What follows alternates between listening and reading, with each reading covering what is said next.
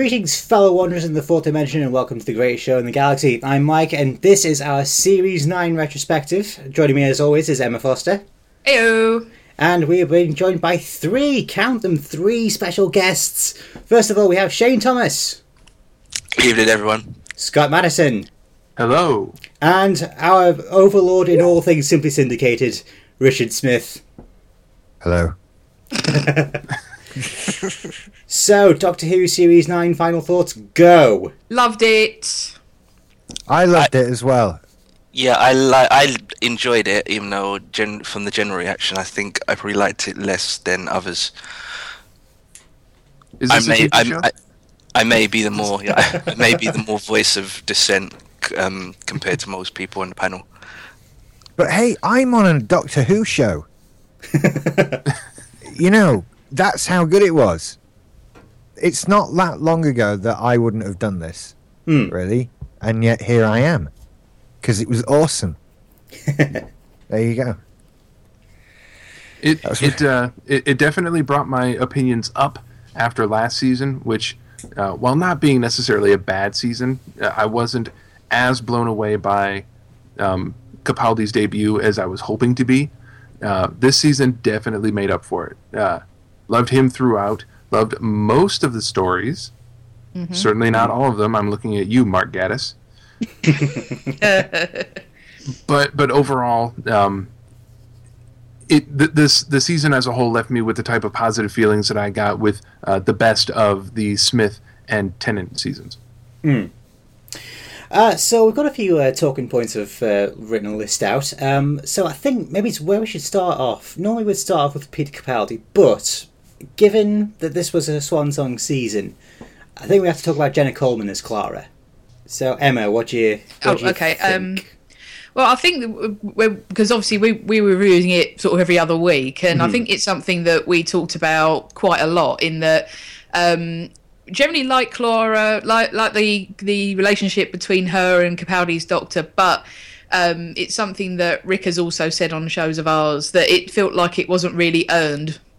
Um, there was something lacking in it. I don't know if it was, it didn't seem to be like a chemistry thing at all. It just seemed to be a, not writing her properly and not really knowing what they wanted to do with her ultimately thing. Um, so while you know individually it was good and the performances were definitely enjoyable and she's a great actress and don't want to take anything away from her, I think it was purely a. It seemed to be a thing of like we had this huge story of the Impossible Girl and now that's resolved and she's still here and what do we do with her? That was that was exactly the problem. I'd also actually add though that I don't think her and Capaldi had particularly great chemistry. I don't think she had particularly great chemistry with Smith, but I wouldn't be too harsh on the um, people behind the show for that because I th- I think it's underrated how difficult that is when you're you've got a show of of uh, different people. You know, you've got a series of moving parts to get two people or sometimes more people in a room, and they can all be talented but they might just not mesh well together, and you can't manufacture that. You can't write good chemistry. no, you can't. You, you can't, and they can be really good actors, and you did have good actors. The quality of the acting was not an issue, but they come in, they do a great reading. You think, okay, this is good, and then, and sometimes even a reading with a cast member in a room. Um, in Cardiff, somewhere might be good, and then you get them on set and you say action, and it just doesn't fly, and there's no clear reason. It's intangible why it works or doesn't work. But it's one of those things you know when people have good chemistry, and you know when they don't. Um, and like, I think David Tennant and Billie Piper had good chemistry. David Tennant and Catherine Tate had good chemistry in different ways. For example, um, Matt Smith, Karen Gillan, and Arthur Darvill, all of them had good chemistry as a free. Um, Jenna Coleman just so Jenna Coleman. It's just bad luck, really, that she happened to be Yeah. cast along with two doctors that she didn't particularly have great chemistry with. Maybe she'd have had good chemistry with Tennant. Maybe she'd have had good chemistry with one of the Bakers. There's there's no way to know for sure, but I don't think the chemistry. I thought the chemistry was always average, and in addition to what Rick said and what Emma said, she's like, you know, when you got to do a, um, you got um, your maths exam, and you might have your answer, but you've got to show you're working out beforehand. Mm-hmm. You don't get the grade. That's what Clara was. She was a complicated maths puzzle without showing any working. So it, so she's a teacher now. She's an Impossible Girl. She's like the Doctor, without any clear. Sh- she got from here to here, and how here's how she did it. Mm. And all the times Clara did supposedly amazing things to make the audience love her. But it's, the thing is, if you don't earn it, you don't show you're working, then it doesn't matter what Clara does. Scott? I'm going to miss her. Carry on. Sorry. It's all right. I agree with Rick and Emma in that um, after they wrapped up the Impossible Girl storyline, they didn't have another uh, good character motivation lined up for her. So it, it felt that her relationship with Danny last season was something that they cooked up just to make sure that she had something to do. Yeah, why was some- she a teacher? It was Because- never explained. It's never explained why she was a teacher. It seemed to be just because they wanted the Coal Hill School bit for the Day of the Doctor, and it made sense to have Clara as a teacher, so you could have the Coal Hill reference at the start of the episode. Yeah, and it's much. like, oh well, we'll make her a teacher now. It's never explained why she became a teacher. if if they had kept with the original plan, which was to um, have her story end at the end of last season and not bring her back for this season, I would have been totally fine with it. Um, but for wh- whoever really pushed for it and decided it, they brought her back for another season. And something that I, I think I realized just as I was putting my thoughts together in preparation for this episode, most of the um, most of the story in season nine between the Doctor and Clara, it's meant to show us how much the Doctor has come to rely on her and just be so used to having her there that the thought of not having her is frightening to him, which is why I don't know if anyone. I, I might be wrong on this, but it seemed to me that he was going out of his way to keep her out of danger as much as possible this season because he was unwilling to risk her, losing her at all and and that's fine but her character suffered this season because they spent so much time focusing on the doctor's reaction to her and the specter of losing her that they forgot to focus on her and remind us why she is so important in the first place And I totally agree. And I think the reason was to try and if the Doctor gives a shit, and we got to give a shit. Um, Right. So that was the whole reason that look how great she is, look how much the Doctor cares. So now we have to care mm-hmm. without But I- any, without any clear reasoning of why we should care. yeah I, I think back to season nine i try to i ask myself what are the great character moments between the two of them that show the connection they have and show why she is so important to him? And the only thing i come up with are instances where the doctor is worried about losing her and his reaction at the end of the season when he does. But moments of the two of them interacting they don't come. It's just reactions of the doctor that come when i try to think of those which tells me they didn't give her enough space to show us why she's awesome. Yeah, and that was because you wasted a whole her first series, which was series eight, uh, which I think was ge- was the worst since the show's come back. Was just a wasted series. So every most the fan base had made their mind up about her already that we don't like her. So the writers are playing catch up from that moment on. So it's we don't have time to do those things you just said, Scott, because we need the audience to like her now. Right. Um, but, and it, it all comes back to the shit show that was Series 8 and the mess they made of Clara's first series. Mhm. And now Clara is. Clara's not starting at zero, she's starting at minus three with everyone. So it, the writers are almost playing catch up. And the whole. Her story from then on felt like a rushed elevator pitch. Which isn't the fault of. Again, none of this is the fault of Jenna Coleman. Um, she did the best. All the actors did the best with what they had. But. Um, yeah, you're, it's like you're starting a race, but you're 10 meters behind everyone else. So rather than show us why we should care about her, they just told us very clearly, you care about her very much. And Because just the, assume the doctor that, cares. Yeah, the Yeah, doctor cares. assume that we'll go with it once they tell us that we do, Mm. rather than helping us get there on our own. Mm. But still, at the same time, I'm also with Richard. there are aspects of her that I'm going to miss because it's always fun when you have a companion who is that comfortable on those adventures. I do get a little bit tired of every week they're going to go on an adventure and the companion is confused and scared and totally lost and has no idea what's going on. And then we have to spend so much time catching them up. There, there is entertainment and comfort to be had in the doctor and his companion, whoever it happens to be, being a good team together who both know exactly what's going on. Do you think the next companion will be average looking?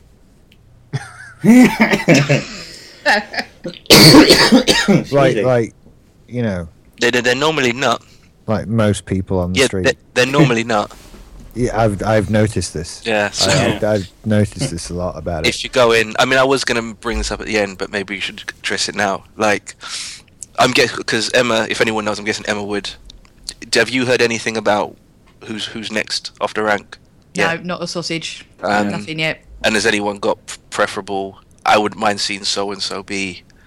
Oh, again, I haven't really heard anything. The the latest one I heard, which was very confusing, that someone apparently said Ellie Goulding, the Oh, singer, God. Good lord. but that's got to be bullshit. Someone just Yeah. probably put that on a forum somewhere. But Yeah, the fact I- that I I have think so. heard, I've, I've had- have not heard a dicky bird about anything. They're playing it very close to their chest because of um, their their schedule has actually been knocked back a fair bit because of Sherlock, because Cumberbatch has been filming Doctor Strange. Sherlock's moved back, so who's moved back? So I mean, I don't even know if they've even even they've even started casting the the start the casting process yet. Um, what if uh, there's a video? Um, I think it might have been in the Doctor Who festival. Um, there was like a media line, and Moffat's been interviewed in Capaldi. Um, it's, it's from Digital Spy. It's on YouTube. It's easy to find. And Moffat got asked about that, and I just saw this coincidentally a couple of weeks ago. I'm trying to remember what he said, but I think he said he had an idea, a basic idea for the first episode, and that was going to be a full run, and that he hadn't, they hadn't cast it yet. This the, the festival was what November, wasn't it? Uh, yeah, that was in November. Yeah, it was So- around the anniversary. Yeah. So if they've cast or started casting, it wouldn't have been long, long ago. No, no. or, I mean, or they haven't even started yet. the fact usually the good indication is when the bookies start, you know, saying, "Oh, this person, that person." That's usually a fairly good indication that something is out there in the world and is leaked. But the fact that there's, uh, I, you know, there's nothing at all. I've heard. Um, yeah, anyone's ju- guess at this point. I'm just hoping they don't cast another hot girl in her twenties because it it bothers me somewhat. Um, I feel like it's not a role that should be in any way sexualized, but they do. And to that, I cite the evidence of clearly how much time they spend on Clara's hair and makeup, and how that girl could go through 9/11 and be sparkly fresh that you know n- nothing messes her hair up nothing stops her makeup being immaculate not being sealed in a fucking pod under london for however long nothing spoils that girl that girl's hair and makeup and it As it always has been with companions, mate. It's Yeah, that's from minute one. That's nothing new. But also, That's nothing talking- new. Yeah. Are you, well is, yeah and it, it, it bothers me because Is your it- it- issue? Is your issue the casting of the person or No. the way that they're rendered? The way that they're rendered it's nothing to do Oh, with, right, okay. um uh gosh her name's gone what's clara's real name Jenna, Jenna Cole. Coleman. Jenna Coleman. Nothing to do with that. I don't. I don't have the slightest problem with Jenna Coleman whatsoever. I, I have nothing bad to say about the work she does. My problem is with the way that the makers of the show present her, because it's not a sexualized role. I don't want to see it in that way, but they clearly want me to. That is, that is clearly part of their, their thing, and it gets in the way of the adventure of it all. Of of, and I know I'm saying this about Doctor Who, but the realism of it all right? I know we're talking about a film with a Time Lord in it, and uh, sorry, a TV show with a Time Lord in it, and all of that sort of thing. But I, I still think there are certain nods to realism, like people can get dirty, that you should probably keep in there, and they just cut it all out, and it it, it detracts from it. It pulls me out of the experience. It's annoying, and it it's it to me says that they don't think a lot of Jenna Coleman. I But don't. that's the- actually that's the think, I don't it's a Doctor Who problem. I think that's a start. You know, Star Trek also used to have that mm-hmm. problem in that you know Voyager is you know example example zero of this in that you know you you're in in the you know in the uh, far away from home and every week you know they have a battle and you know someone's still hoovering the carpet. Some you know that ship is still immaculate. You know it's telling that the only time it looked beat up was in a special episode which didn't happen because time travel. Our starships clean themselves, Emma.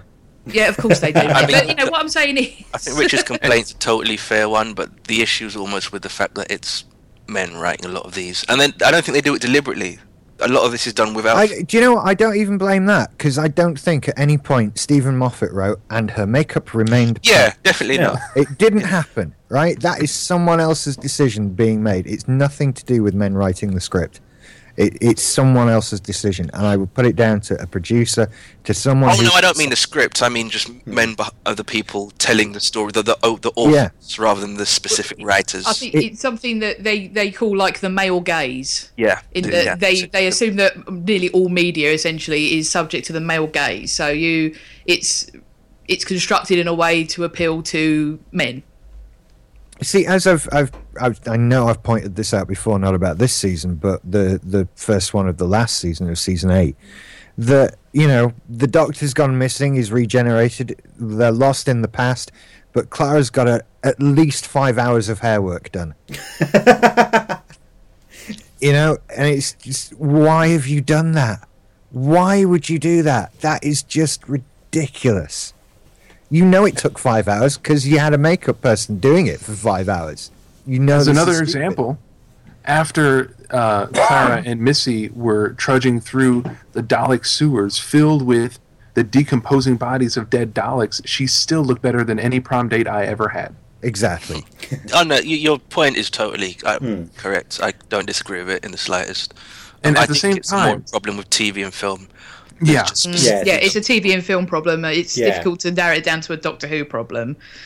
because as as another example, uh, on the opposite side of it, um, during the Smith years when Amy and Rory were were his companions, the the producers and the costumers and makeup people n- didn't seem to really go all that far out of their way to make Rory look dashing or handsome.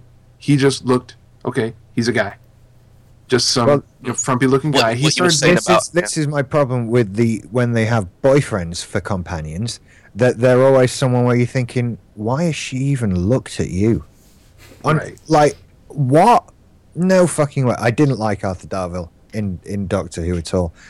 Um, I I've come to be okay with him as I've seen him in other stuff, like Broadchurch and. I think there was. I feel like I've seen him in something else recently. Well, he's going to be showing up in DC's Legends of Tomorrow starting in a Uh, few do weeks. you know what? That's what I'm thinking I've seen, but I haven't, obviously, because it doesn't exist yet. Um, just a trailer, probably. I'm guessing, or something. There's several you just- trailers. I am so like, excited. Why is she with you? Are you fucking kidding? Even In, if um, you're the nicest man in the world, she's not talking to you. That's just all there is to it. And it was the same with Billie Piper's boyfriend as well. Yeah, generally you're right. And again, this isn't actually a Doctor Who issue. This is a TV and film issue. You see a lot in TV and film. But um, they did at, at least attempt to give some backstory to Amy and Rory in that respect of why, yeah, why would someone like Amy look at someone like Rory? And at first, yeah, at first she was never interested. Um, I mean, you can again debate whether that was still credible enough. Um, but they at least address that way with Mickey and Rose. They never address that in the slightest. I mean, it's got its own. It's got its own TV trope page, I believe, if memory serves. It's like ugly, Probably. ugly guy for you Yeah. know, beautiful woman or something like that. Hmm. Yeah, it's it's that, that that's it's a quite a common trope. So um, you're I mean you're 100 percent right, Rich. Um, it is something. It's Doctor Who just replicating the the medium, which is still a problem. Which is still a problem. yeah, a it's fair a shame they do that in that way. Because it's a show that has broken a lot of ground in many ways. And they've kind of stopped doing that. It, it's kind of like they've gone too far the other way. Because when it was Russell T Davies, it was too much. It was it was far too much, uh, and I, I hated how he did it. Um, it, it, it- you know, I, I honestly felt like at some points the show was Doctor Who colon. There are gay people too, you know.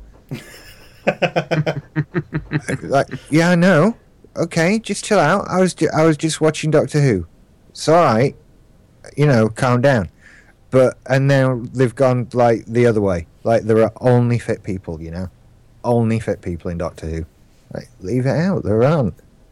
You know, and you're right. It is a it's a sci-fi problem. It's a a media problem. Mm-hmm. I complained about exactly the same thing in Transformers Four, amongst many other things, obviously. but even then, you, yeah. Doctor Who Transformers yeah. 4. But even then, you you can put that down to Michael Bay. you know. Um, but and so I don't expect there to be any crossover between a Michael Bay production and anything in Doctor Who. I don't expect it to be comparable in any way, shape, or form.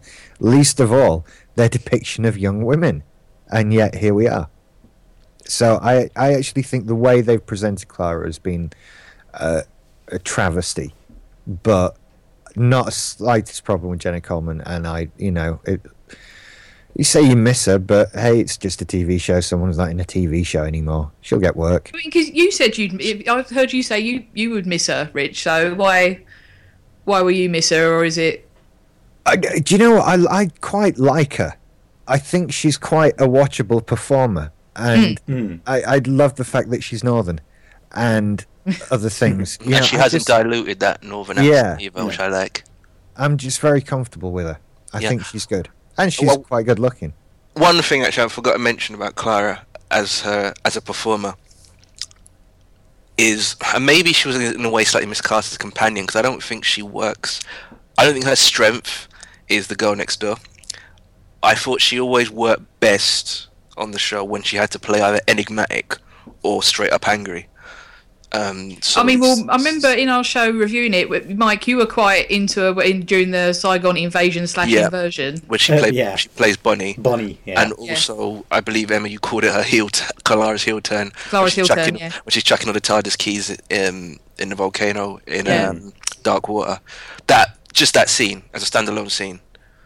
When she when she got to play beyond, just like your friend you go down the pub with. When she got to, because often often the companion has to be all things to all people. The companion is the avatar for the human audience. Um, but when she, for whatever narrative reasons, got to break away from that, I think that's where she shone as a performer, and that's probably where she shines as an actor. And if she gets roles like that in the future, like she's an actor, I, I can easily see her being a star, like a mm-hmm. big nine, big time TV star in the next ten years. I'll be interested like to see what, how she maybe does with. winning an Oscar or something. Yeah, I'll be interested to see how she plays Queen Victoria because that's her next thing. She's- Yeah, I heard. Yeah, I'm not sure about that to be honest, but we'll see. I just hope they put her in a massive fat suit when she's late. later. That'd be hilarious. she's playing Queen Victoria. Yep. Yeah. Hmm? Okay, So she's got work afterwards.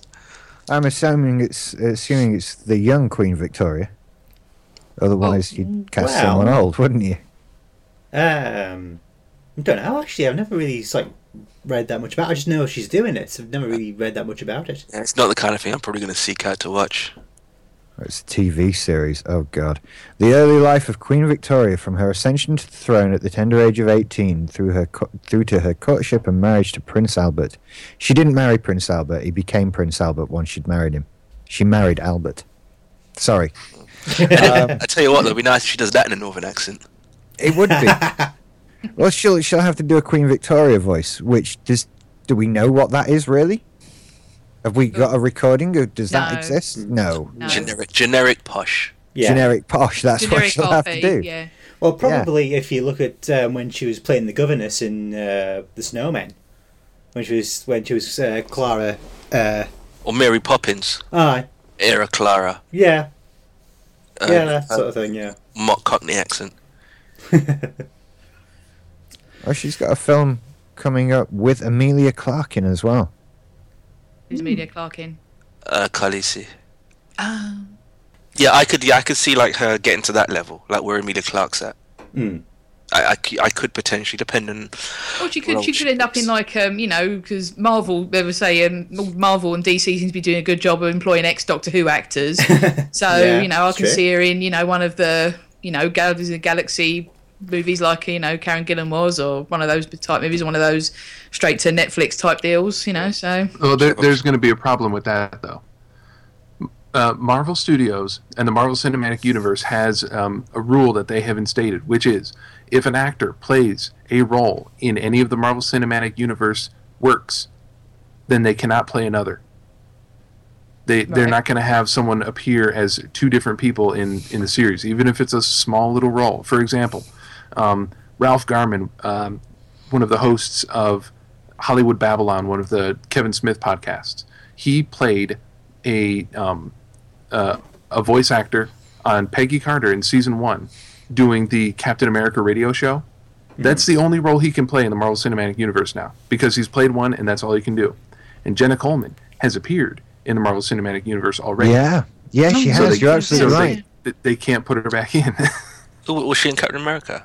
Yeah, Oh, Mhm. right. Oh, that's She- right. uh, well, d- d- DC are expanding their universe now. She might show up there, Oh, that's true. in minor role in the Justice League or something.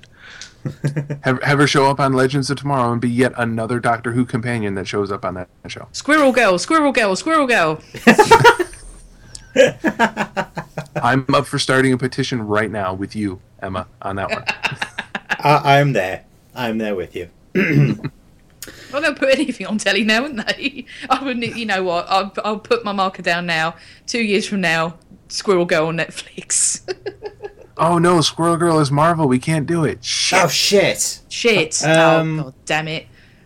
Crap. Uh, God, this Emilia Clarke Jenna Coleman film sounds painfully awful. A girl in a small town forms an unlikely bond with a recently paralyzed man she's taking care of. Boo! Can you, Rich can you, is asleep. can you say Oscar bait anyone? Mm. No, no, not even- no. Shit film, just a bad eye. They're probably going to give one to Eddie Redmayne for wearing a dress. It's not just one address though. I know. I'm only joking. They did his hair. Look, he did his makeup as well. Yeah. No, that's that. He, he's proper. This looks boring. He's got Charles Dance in it, and do you know what? He's not a mark. These aren't people who are a mark of a big name film. You know, it's not looking. I, don't know. I worry about Karen Gillan though. I, I really do because I feel like since she left, it's not gone well for her. She's done all right. All right, that Oculus did well, and she was all right in Guardians of the Galaxy too. Yeah, but do you know what? Guardians of the Galaxy could have been anyone. Yeah, true. With, with the way they wrote that character, yes, it could have been anyone. The, here's hoping that they bring her back for the second one and flesh her out a little bit more. If not second Guardians, then another Marvel film because they really underserved her and the character in that movie. Karen, Karen Gillan's not struggling. If she's on a TV show, she'll be doing the talk show circuit, promoting it still. Like talk shows will want to have her on. Um, yeah. Well, except for except for that one American show that she did that, that John Cho, bombed so Selfie. horribly. Y- yeah, got, got was- cancelled. Got cancelled after a season. Um, yeah, um, um, but I mean, like her career's not in that. So I, I don't anyone needs to worry for Karen Gillan right now. I think is what I'm getting at. Oh yeah. Oh, she's in a film with Tom Hanks coming up, and Bill Paxton. oh, Bill, Bill, Bill, Bill. Paxton, Oh, yeah. Paxton, Paxton.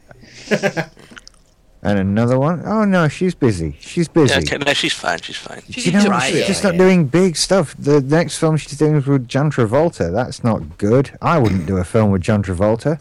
No, he'd probably try and touch you up. That's true. Mm.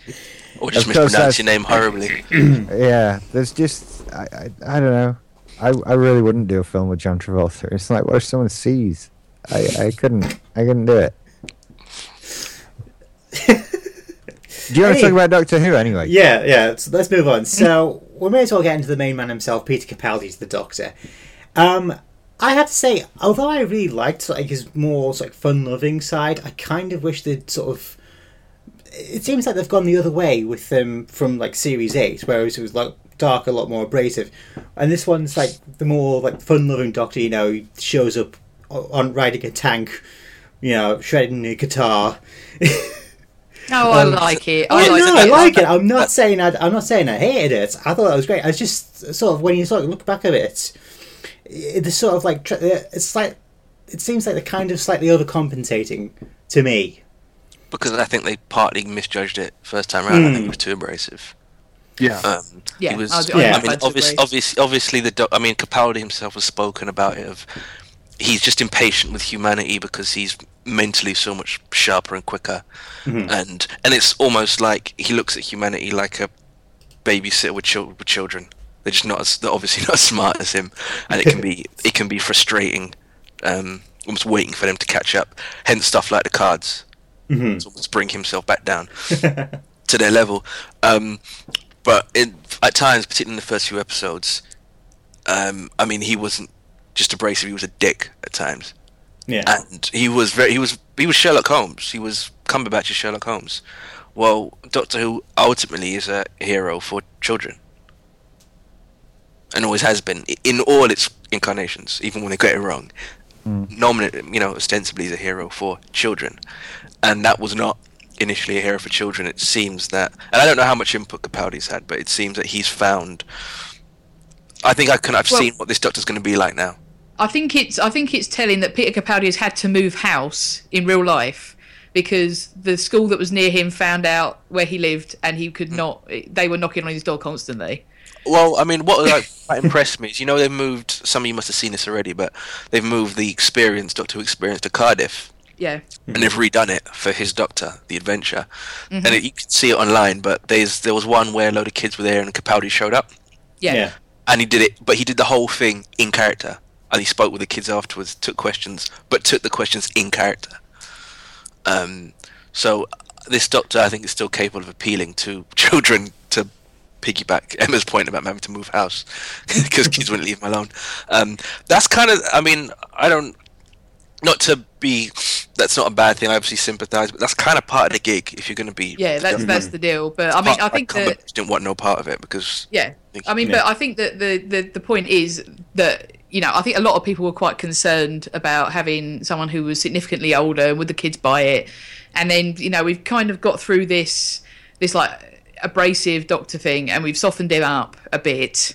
And but they they've still sort of maintained a little bit of edge to him, and they've sort of let Capaldi. I think they've let Capaldi sort of run with it a little bit, mm-hmm. and sort of put his own stamp on it a little bit. And I think it's I think they found a happy medium now. I mean, the fact that they felt. I mean, something that's sort of stood out to me this year is they've sort of been happy to play with the format a little bit, and the fact that they've sort of felt they were able to give him a solo episode hmm. and for him to smash it. I thought it was, you know, it was, it just sort of speaks to their, their confidence in him and the Peter Capaldi's sort of more comfortable with what he's doing now. I think. yeah, it, it feels like his Doctor. It didn't. It didn't for most of the last series. He was good enough for actors to still keep it watchable, but this series um, felt like his Doctor. And even just little things. His hair was a bit bigger and a little bit wild out at the sides. The sunglasses, the electric guitar. Even though I think they really overdid it with the electric guitar because the Doctor. And one of the things I like what Moffat did with Smith, the Doctor shouldn't really be cool. And normally, if you can play the electric guitar like your Prince or Jimi Hendrix, that's almost a sign of someone who's cool. Anyone who you, you know you're cool if you can play the electric guitar really well.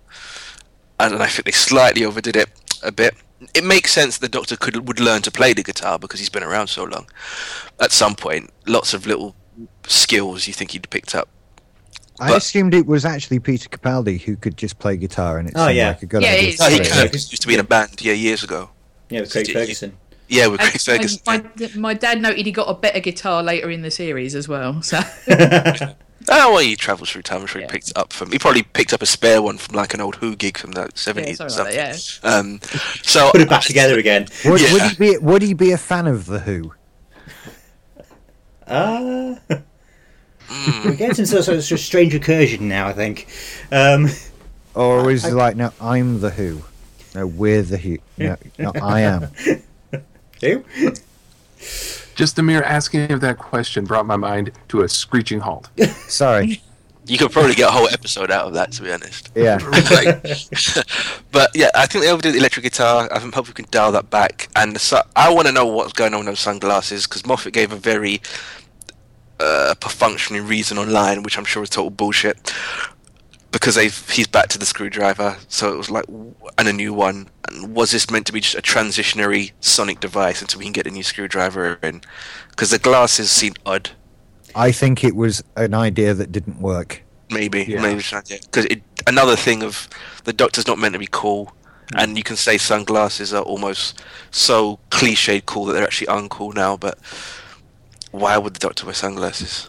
Um, know, I'm just sat here smug that I can see from where I am both an electric guitar and sunglasses. I'm thinking I am so fucking cool. but that's why you probably make a good Doctor yeah. because you think that. Just the same Yeah. way that Matt Smith thinks bow ties are cool.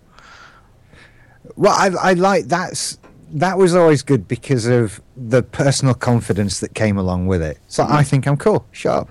Oh yeah, no, it had, You know, yeah. Otherwise, it it was- work. Yeah, no, which in it it- don't work it- otherwise. You have to think it's cool, otherwise it doesn't work. Yeah, and and that then makes it cool, which is the odd bit of it. I don't Yeah. know. I don't, I don't think Matt Smith was technically any less cool than Peter Capaldi. Although I see what you're saying that Peter Capaldi's coolness factor has been pushed significantly. Uh, but I do like the electric guitar and all that. I think this he has made it his own.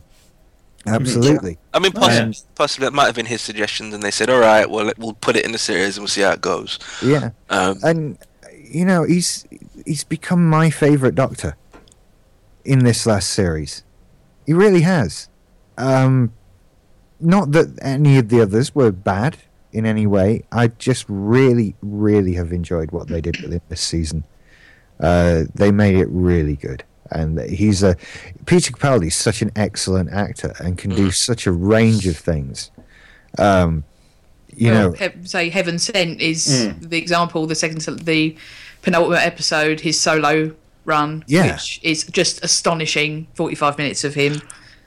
yeah, I actually really disliked it at first, and then really liked it on the second watch. But I, was I I'd been to the cinema to see Hunger Games, got back really late, watched it at one a.m. and was almost dozing off, and I think that's why it didn't grab me. And then I watched it again a second time. But surely after seeing the Hunger Games, anything is grabbing.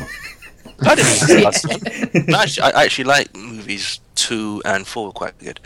Um, It, it was I- during the, the full run of um, uh, uh, was it Heaven Sent um, that solo episode. That is when Capaldi was able to frighten me with his anger and intensity. That's when he got to play angry. Was in that episode and um, at the the closing scenes of Face the Raven.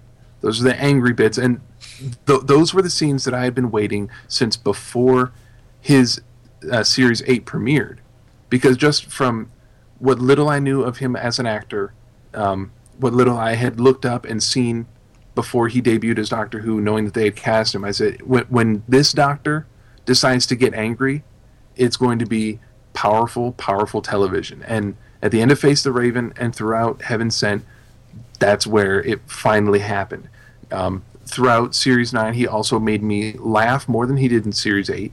And uh, also, he uh, brought the emotion and brought tears to my eyes a lot more than he did in Season 8. Uh, that would be specifically um, the Zygon inversion. His, uh, his speech to uh, Kate Stewart and Bonnie at the end. Oh, yeah. that, That was that was a that, great. that was the, the the most emotional, the most uh, uh, heartfelt, tear jerking moment was that brief that brief little window when you get to see how uh, how heavy the time war still weighs on him, which they usually they, they don't spend so much time showing you how much the time war damaged him as they did in Eccleston's season and a little bit here and there with Tennant and Smith. They've really gotten away from uh, the trauma that the war uh, inflicted on him. But in that episode, in that speech, they reminded us it, it's always still there. Hang on though, didn't it? Didn't it not happen?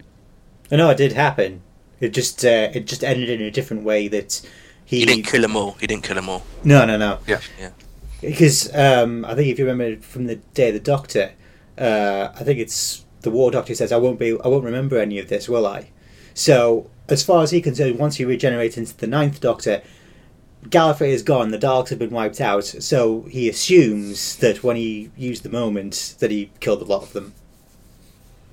Did he find them again? I d- by the way, I don't get any of it.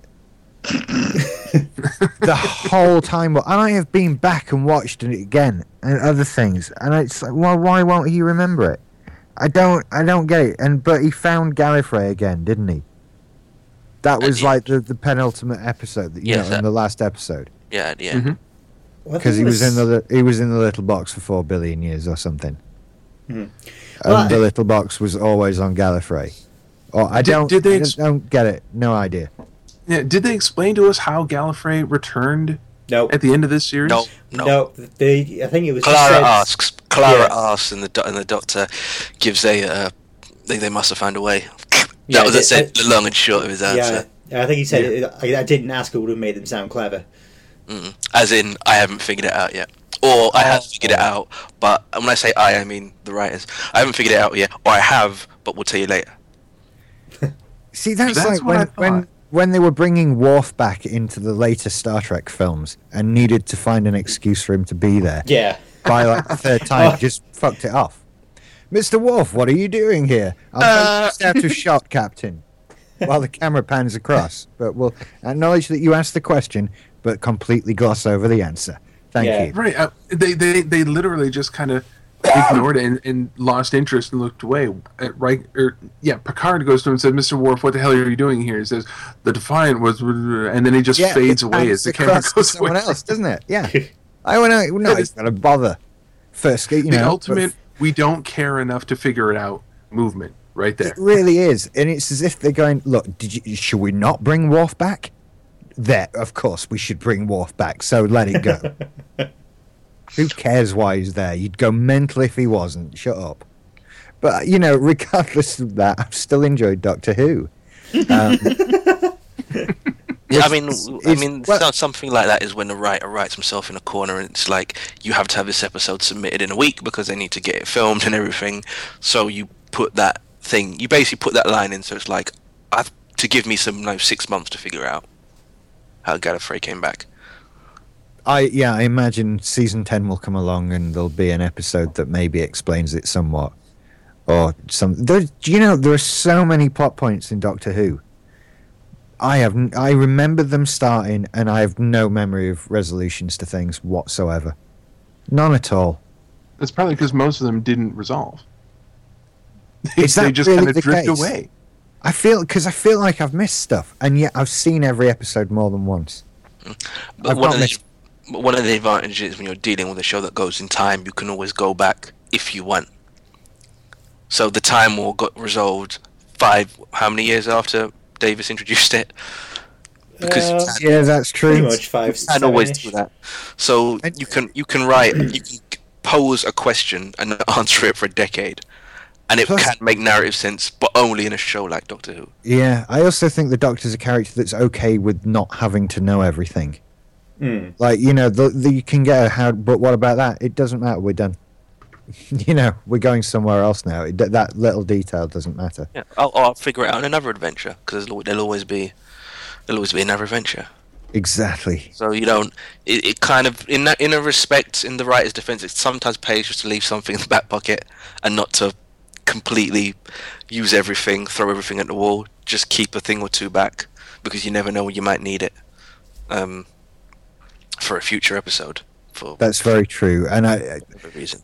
I'd like to think they do it on purpose. So I'm going to go along with that. I'll assume they do. Yeah, I mean, I will. A couple other things about Capaldi because obviously Mike said that he's been softened this last series, which is true. But I think at the start of what was the finale again? Yeah, Uh, Hellbent. Hellbent. The start of Hellbent, we barely says a word for like 15 minutes. And the whole Get Off My Planet. We hear a lot, particularly since the show's come back, about the Doctor is fire and rage. You don't want to see the Doctor when he's angry, and the oncoming storm this, and the guy that killed the butcher, the Time Lord's that, and the Daleks' greatest enemy, and you know all this. The Doctor, you know, um, basically run and all that shit.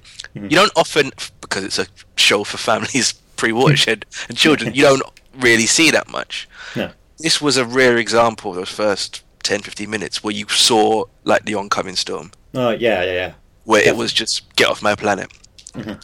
and i know you're going to get off my planet. You're going to do it now or i can make you in five minutes time but you're getting off my planet.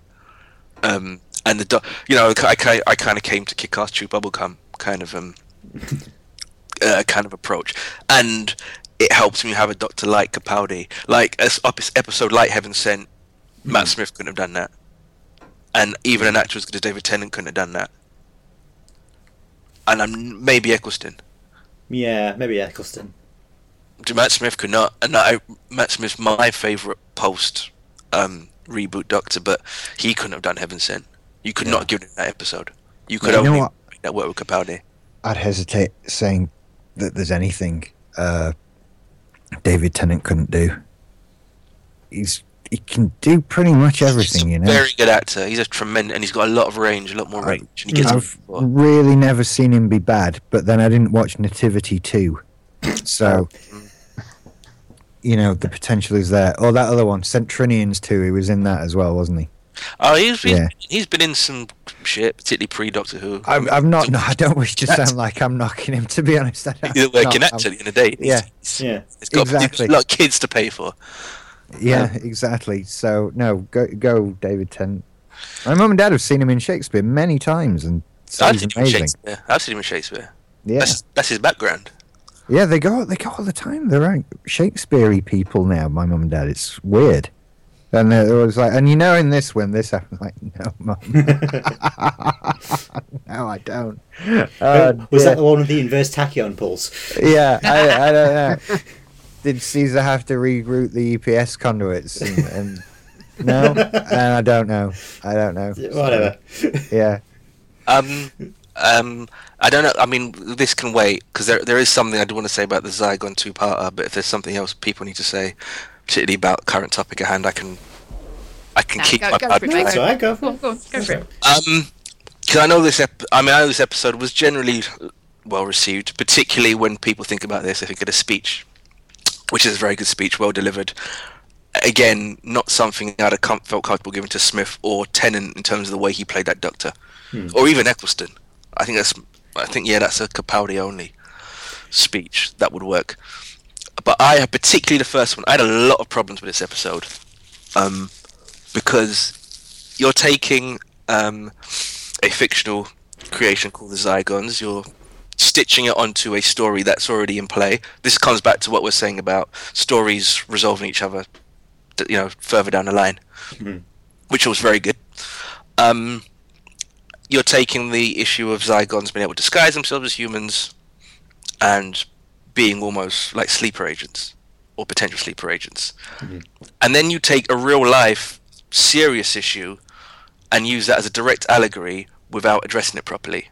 Because anyone watching, particularly the first one, invasion's first, invasion second, isn't it? Yeah, yeah. Yes. You're watching invasion first, and you're like, oh, so you're just basically doing a massive metaphor for Islam. Um, and this ca- kind of happened what like two weeks after Beirut and Paris, which you couldn't have planned for, of course. Um, it wasn't because of that. It was ju- that was just that was just uh, timing, something that happens. But you're still t- you're tackling the issue. You're clearly tackling the issue because in that that first episode, in the script, they use words like secretive, radicalization, training camp. hmm So there's nothing subtle about it. Oh, so no. I'm watching this thinking, well, this is bold. Um, so you're you're basically going to do an um, allegory for uh, Muslims and and the Western uh, te- terrorists who try and leverage, you know, Islam for the reasons for just killing for killing innocent people. Right, fine.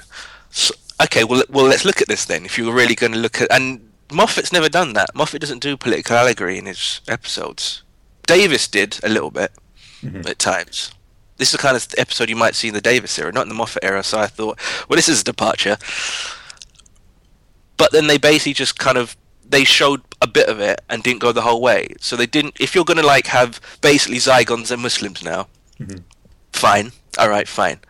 Bit not not too subtle, bit on the nose, but okay, fine, we'll run with it. But then you have to kind of go the whole way, and they didn't. Yeah. So they didn't. If you're going to do that, you then have to show Zygons um, being treated as like second-class citizens rather than just potential threats um, to public safety. Um, they show that a lot of the Zygons are just murderous and want to expunge humani- humanity, and it's like, so what are you trying to say about um, what are you trying to say about Muslims then?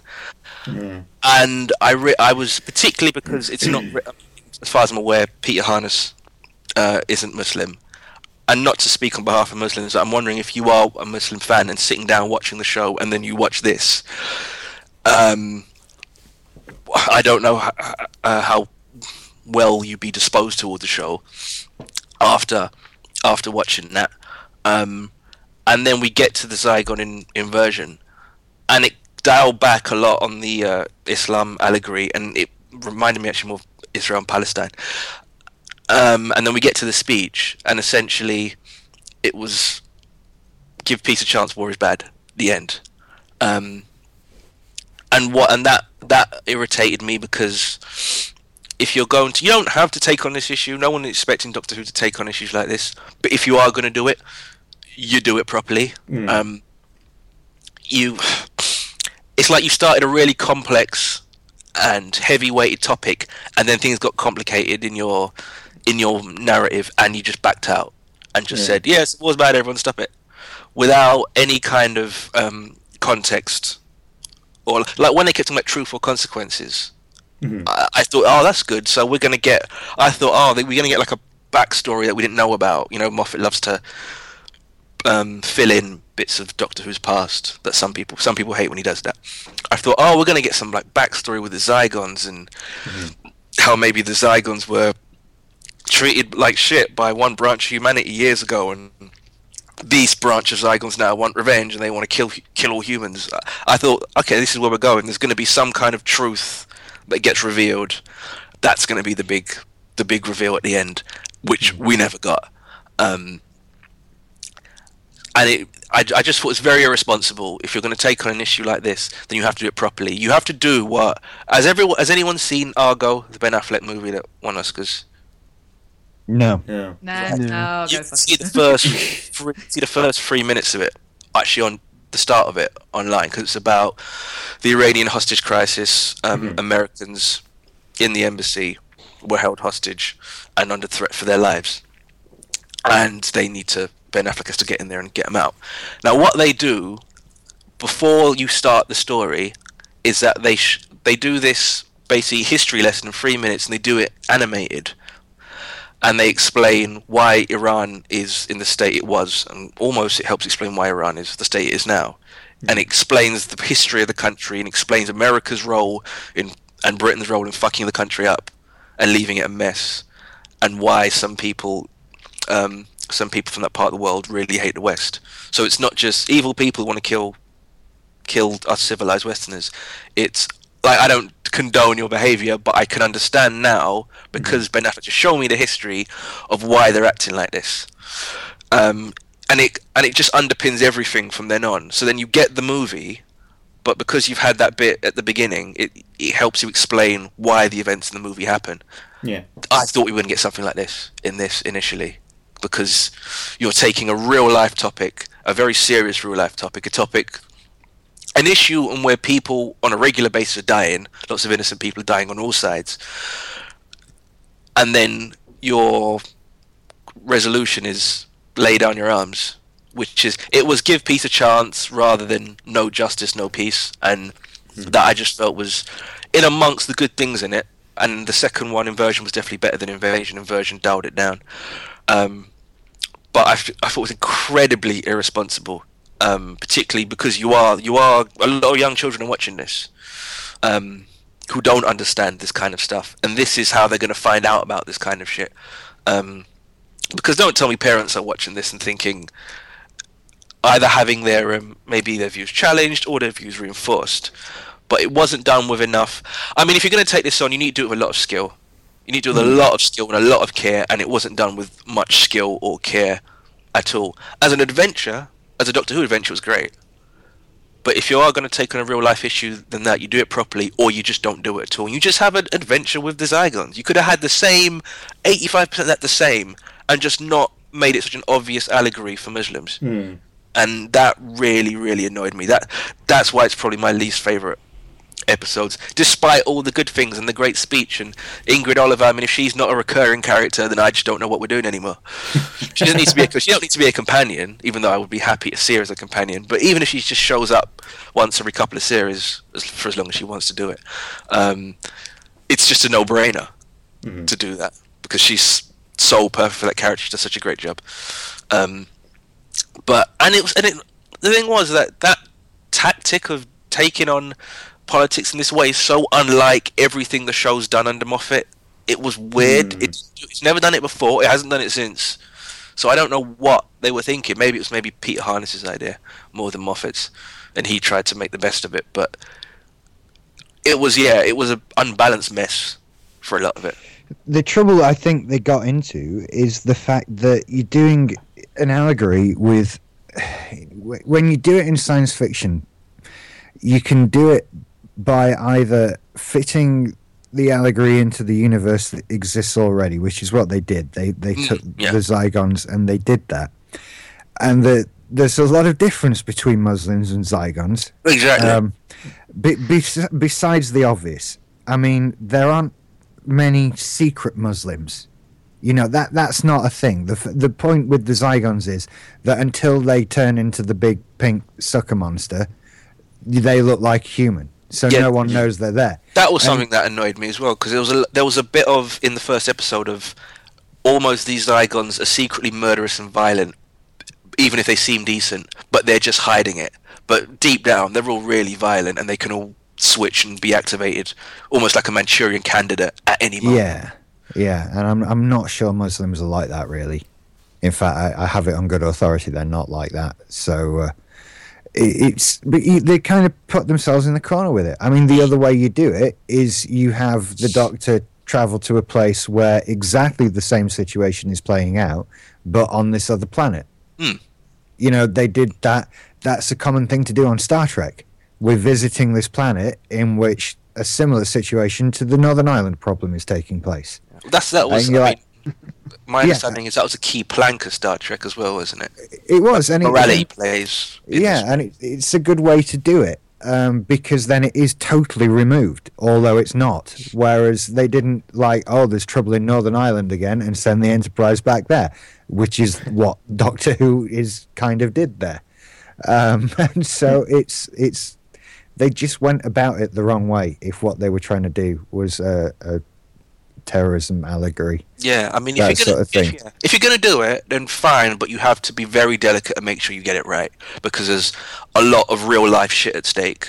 Um, Yeah. Because how many people are watching the show worldwide, not just in Britain? Um, and and the the motivation of the characters is different. I mean, like you you mentioned about showing the Zygons just being discriminated against, like people who are Muslims might experience. Well, again, it's that corner because we don't know they're Zygons. You can't show them being discriminated against until they're Zygons, and in their story, they decided when they're Zygons, then they just want to kill everybody yeah, and it, it it's just so you can't do it and yet you've created this thing that does just want to kill everybody they Yeah. didn't even have a motivation really yeah. I will um, give them. I will give them credit just on, on the second episode when they're chasing the Zygon that's been changed against its will, and I think the Doctor says, "I'm on your side," and the Zygon's like, "I'm not on anyone's side. I just want to live." Yeah. Um, if they'd have, if the episode had been even with that message, then that would have been fine. Um, but they gave that one scene in like two minutes. Yeah, yeah. I did actually want to mention that uh, that one Zygon dude um, because it, yeah, um, and one thing I always thought was odd, like like you were saying, you know, the Zygons, um, are like you don't see them being discriminated against, but when he's like talking to those like kids like who, who are just like sitting down minding their own business and he's saying help me help me and he's like half transformed they don't react at all they don't like Yeah, I never understood that because I thought I do you know what I thought that not was not I- even in a helping way or yeah, or, or even like trying to attack him or something. I don't know. I because one what I thought happened, but it, it never sort of like got explained in the show. Is I th- thought that those guys were actually with Bonnie. Oh. And, do you know what I mean? Because she was filming it. sense. She was filming it, wasn't she? Yeah, I mean that would make sense if you Like if she was like trying to set, she was trying to like kick something off. Hmm. But Yeah, she, yeah, she's deliberately trying to spark like yes, a, trying to stir it.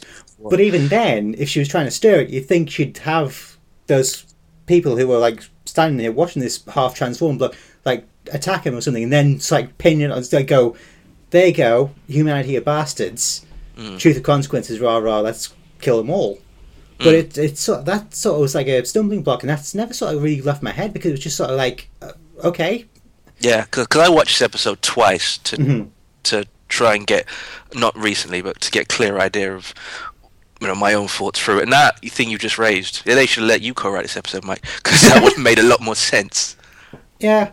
Well, that was just sort of like my little headcanon, but unless it's sort of like said, you know, if if this is like a line, unless there's a line of dialogue, even if it's just like a one line of dialogue, Nothing. There was nothing, nothing in that. It might have been a deleted scene, maybe that didn't make make the final cut. yeah, possibly. But yeah, that's what I was thinking when I watched the two episodes, and it's a and it is a pity because it just soils what would have been otherwise a great. If you just take out the real life allegory and you just have it hmm. as the Zygons turning and invading, and you stop using words like radicalization and we don't know which is which, and any of them could be any of them could be um, against us, then then you've got a really good two-parter and um, with a very good speech, like Capaldi to round it off. It, it's I was moments like this where I realize I I do have a bit of an advantage by being as lazy as I am, because in any show that I watch, be it Doctor Who or uh, Star Trek or a- any series that I'm that I'm putting in front of me, I never find myself thinking that deeply or that or that hard about the story. As I was watching the Zygon two-parter, connections to to to the modern world, none of them happened. My brain just did not make those connections. If I sit down to watch, especially science fiction, if I watch sci-fi, I'm putting myself entirely in the fictional world that they are creating, That's really and surprising. I, I I don't look anywhere outside of it. So I, that's, I do the that's so surprising thing. because well mm-hmm. because a lot of sci-fi is explicitly set up as allegory.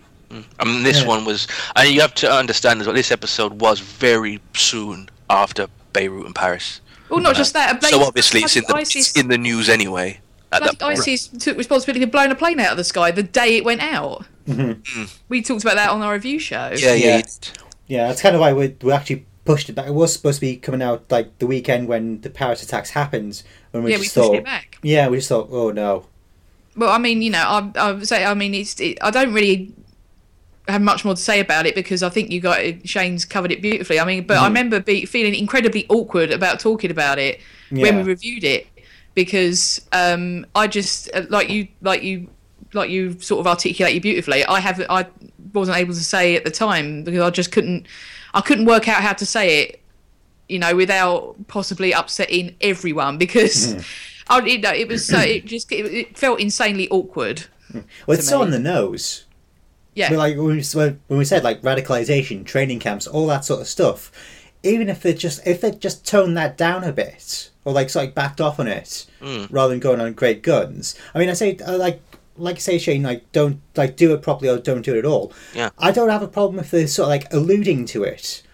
But when they're like like I say, they're using terms like radicalization, training camps, and all that sort of stuff, that's getting a little bit too on the nose without like like I say, go go all the way, or just like just back it off a little bit.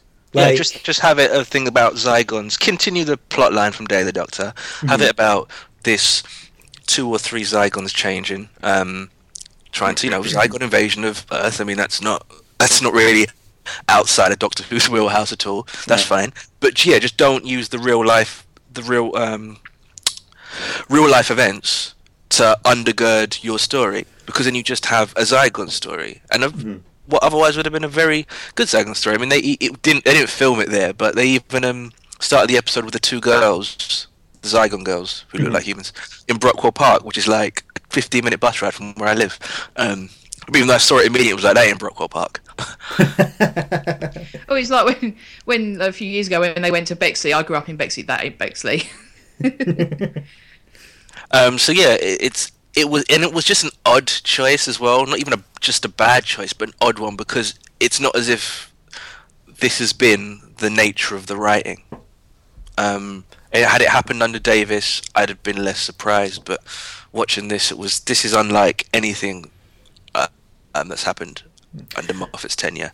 Um, so it was it was a very weird one. It was just a well-meaning. It was it was definitely well-meaning, but it was def it was a misstep, and it was it was such an avoidable misstep as well. Yeah. uh, which is odd. It was it wasn't like we were trying something like Heaven Sent, for example. yeah, Heaven Sent, they were trying. You know, they rolled the dice on that, and we're going to try this and see if it works. It, it's either going to be great or absolutely shit. It was only going to be one or the other. Mm-hmm. Yeah. Um, but the Zygon two part wasn't a case of us trying something. This was a conscious. We're going to do a political statement in our work, and if you want to do that, I'm all for that. But you have to do a good job of it then, because you have. You're depend if you're basically going to leverage politics in your art and your stories, then it has real life political ramifications. So you there is more there's more at stake, and there's more to gain if you get it right, but also more to lose if you get it wrong. Um, and yeah, and this is this is happening around a time when I've got friends of mine who some are Muslims, some aren't, but they're all South Asian and who are getting abused out on the street. Yeah. Just going to the shops and shit. And then I and I watch that on that, and I'm just like, why? What? Why are you doing this? Um, and it was it was unnecessary, just unnecessary misstep. Um, yeah, that was, and I thought this at the time watching the episode. Um, so yeah, that was kind of what I wanted to say about it. Was was there um, much in the way of like complaints about? The See, this is what I was two-part? about to say Yeah. because I, I that saw I nothing noticed. about this. Not that I um, noticed, but I was but trying, even- deliberately avoiding trying to find out. To be honest, yeah. Well, I mean, Right. because I mean, you you sort of encounter a lot of the press, and I thought, well, this is you know, this is meat and potatoes to some of the the tabloids in this country, and you know, you you would I was sort of waiting for some hot takes, you know, to to nick a sporting um, journalism analogy, but um, there wasn't anything at all, nothing. Not that I saw. I'm sure if you looked, you'd find it. But um, yeah, there wasn't. Mercifully, it was one of those things where almost um, Basil Fawlty. Um, I mentioned it once, but I think I got away with it. So Um, it's just like, yeah, don't do it again. Yeah. Um, actually, that's uh, one thing I wanted to bring up during this episode. Is um, obviously we've had a lot of two-parters in this uh, series. Obviously, uh, uh, Face Raven, Heaven Sent and Hellbent turned out to be a three-parter in the end. But uh, how did everybody feel about uh, this this run and its tendency of longer Loved it. stories? Yeah, I. I I really enjoyed it. I think it worked out quite well. It gives you room to breathe with the story. You know, it makes them all technically a bit feature length, doesn't it? Mhm. Um, it's it's good. It's how it used to be, and I kind of missed it when it came back and it was all single episodes. No, I it's I didn't they. Am I right in thinking they all used to be kind of four or five episodes? Yeah, Um, Yeah, like the Face of Evils, and I play it right now. The Yeah, that's that's how I remember watching Doctor Who as a kid. So I'm I'm totally on board with it. I really am. And like you say, the the last I think three or four episodes are a, a single story, really. Um, the Wikipedia page is showing them all as separate story blocks, but I don't I don't think they were. I think from Face the Raven onwards, it, it's Mm, one the, the story. final three were the final three were a story, and all the rest were two episode stories. Except that doing it that way, that leaves one episode uh, as an odd number out, and that would be um, Sleep no more. uh, Sleep No More. Yeah, bleh, yeah. I was not impressed. so I, if you take that one out and just leave the rest as two part stories, except for the N words, three part story, I I much preferred it this way to uh, uh, to the previous seasons. Yeah, Yeah, um, I think this is just a so much of the work of Sherlock has bled into Doctor Who, and I think this is partly a result of Moffat um, getting the chance to write 90 minutes for Sherlock, and then because I think it's been a general thing with the show of wanting more time to write more stuff, and it like Rich says, it gives you more time to breathe, more time to develop. Um, my take on it is, as long as a story is worth 90 minutes, then fine. Uh, some of them I didn't think were. Um, but I don't like my issue wasn't so much. Oh, if if you know it was a two-parter, it's like it wouldn't have been fine if it would have been two one-parters either. Um, but generally, yeah, generally I didn't mind. I mean, I'm interested to see what the ratings drop-offs were, if any, because that's always a concern, isn't it, from a writing perspective when you do Well- two-parters? That are the fans sticking to watch the next bit? you can see that on the Wikipedia page for Doctor Who Series Nine. They've got a a list of what is it? It's a line graph showing critical reception by episode, um, and people seem to like the two parters. I say it just gives them, like you guys are saying, it just gives them more time. It gives them, you know, uh, you're able to to really get dig into stories that I think and dig into things that you know would have otherwise been sort of skimmed over. And I think the it's it's it was a it was an advantage to them to do it this way. And um, I wonder if they might continue with it. I mean, and if they did, I wouldn't be very upset with it. I think it would be fine. An extra advantage as well with that is that it means if you're in a place where there's lots of other characters and you want to introduce five, six, or maybe even not as many as five or six, but three or four new characters into this contained story, it's easier to do that in two episodes in one. So someone like, um, I mean, not Ashildr, obviously we see her quite a bit. Uh, but the um, girl with two faces and Face a Raven, Hmm. for example. I mean, she's actually only in one episode, but you have um, or the um, under the before the flood under the lake Mhm. with that crew, you know, Yeah. that, like alien. It's a lot easier to introduce them bit by bit um, over a course of two episodes. Then imagine if you only met met those characters after one episode, would they have had as much resonance? Assuming they had any resonance, that's a personal opinion, of course. Yeah, probably not. But I think I think there's if what we were saying about ratings, I think the only sort of real reason that any ratings might have dropped off was um, due. I think because Doctor Who is getting scheduled later and later as time goes on, and I think it's just because you know BBC don't want to bump strictly from its time slot, and also I think like the Rugby World Cup was on as well, so Yeah.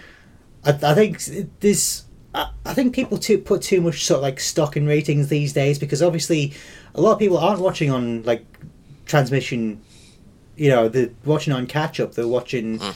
you know, on like BBC Three or whatever, you know, the iPlayer.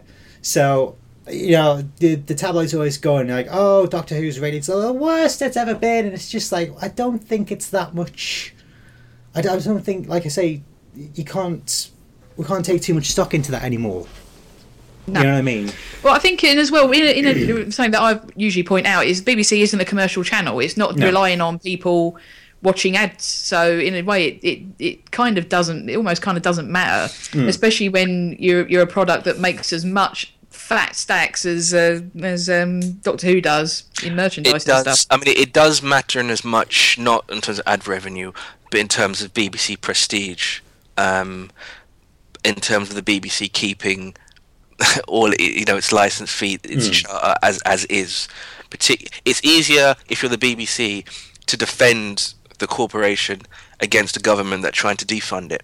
If you say, "Look how many people watch Doctor Who. Look how popular it is worldwide. Look how much it raises in merchandising." It's just an extra layer of protection for the BBC, and not just Doctor Who, by the way, all its major programs. Hmm. Um, against it's. I mean, you've got to understand that, and this might, isn't always the case, but we're in a time where the government are seriously trying to fund it, and, hmm. and the BBC, as we know it, may not exist in a decade's time. Hmm. So something like Doctor Who on its own can't save the corporation, No. but um, it can help. Yeah, fair point. Oh yeah, absolutely. I don't, don't. Yeah, I think that's a fair point. Um, anyway, Rich, uh, you. Yeah, I'm sorry I have to run off, No, that's fine. uh, but it's been fun. Yeah, I enjoy talking about Doctor Who again. Finally. we're welcome it's back good. anytime, you know. well, I'll I'll be in touch. you know, that's I'll I'll yeah, it's cool. Right, thank you everybody, and I'll uh, I'll see you all later. Bye bye everyone. Bye. Bye. So I kind of want to talk about some of the guest stars, in particularly Maisie Williams. So, um, Scott, what did you, what did you think of Ms. Williams? Uh, well, being a fan of Game of Thrones, uh, Ah, well, I there you was- go then. yeah, I, I was excited to hear that she was going to be on the show, and um, I had I had assumed that she was just going to be showing up for an episode. And when I saw that all these episodes were two part episodes, okay, she'll be in two episodes, and that's fine. Mhm. And then every time she showed up after that, I got more and more excited. Mm. Um, because I, knowing her character from Game of Thrones, and having that be almost the only thing, uh, uh, almost the only reference for her. I think the only other thing that I've seen her in, other than Game of Thrones, was a Funny or Die video where she was working alongside Patrick Stewart as a um, as a ticket scalper, which was hilarious. But it, that was that was not her Arya character. So when they put her on this show and to see her um, to see her character evolve in the way it did throughout this series, I thought was really exciting. All the way up to where she shows up at the it was what was it was it the the season finale where she Yeah. showed up again? Yeah, Yeah. she's she's in the last scene, pretty much. Yep, sit, sitting in her chair at the end of the universe. I couldn't remember. If, for some reason, I thought that might have been face. uh, Obviously, it wasn't face the Raven. You She are, was in that sorry, one too. you are Oh, so what kidding. joking? Jesus Christ, Blair Walsh, get the fuck out of here. Minnesota just missed like a sitter of a field Chipper. goal. He completely hooked it wide. Shanked it, shanked it. yeah, oh good lord, I hope he never plays golf. It was a, a horrendous field goal attempt, and Seattle are through. Oh, Because them and Pittsburgh have both dodged two big bullets this weekend. I don't So- like football. so, sorry about that. That was just, it was bad. It was really bad. You need to put a sad trombone over that replay. Or is it like absolute zero or something in Minnesota? So you know, maybe that's, that's a Yeah. factor. Um, so Shane, what did you think of Maisie Williams? Yeah, see, I was, um, on the whole, pretty disappointed. Um, I have a very much a love-hate relationship with Game of Thrones, but one of the areas of the show I really like is Maisie Williams as Arya. Um, I think she's she's been brilliant from when she first showed up. The character is one of the characters whose story I find very compelling, and always am glad when she's on screen. She did a movie earlier this year as well. I think it was called The Missing or something to that effect, which I haven't seen, but I've heard is magnificent. I think it's a horror, a horror but psychological horror movie. Apparently, really good. So she's in Doctor Who, and I'm thinking this will be good. Um, like Scott, you think, okay, one episode. However, the way they kept keeping her um, role quiet, I thought not necessarily multiple episodes, but she's going to be very important. Um, uh, did you lot speculate on your preview that she might be a version of the Doctor or something? No, I No. don't think no. We will Alright, steal that I- I idea heard though. that. If it, if it ever comes up, we, we stole that idea. Alright, I, yeah. totally had that idea first. Yeah, Yeah. I must have heard that from somewhere else. But I and it, I, this is partly down to the writing. Um, I thought the first two parts she was in I really didn't like. Um, I found her character largely underwhelming. Um, when she's in The Woman Who Lived, playing I don't know this, however years old, she's a 400 year old woman who's like currently Scarlet Pimpernel. I didn't believe it. And it's odd because she has carried a weapon in Game of Thrones, and I have no problem believing that. But I didn't believe it, and I, d- I wasn't sure what it was. And then she shows up in uh, in Face the Raven. I wasn't blown over by that much. Then she shows up at the end of Hell Bent. Hmm. And the first time is when I found her character compelling in any way. And I think it was partly to do in its, you know, television as well as uh, cinema. These are visual mediums. So Yeah. sometimes just how someone looks can make a huge difference. Um, take the Kevin Spacey for American Beauty and then have him look the same as his character in Seven and the character's not as terrifying. Um, American History X is a great example. The changes in Ed Norton's character are demonstrated by the way they have him look.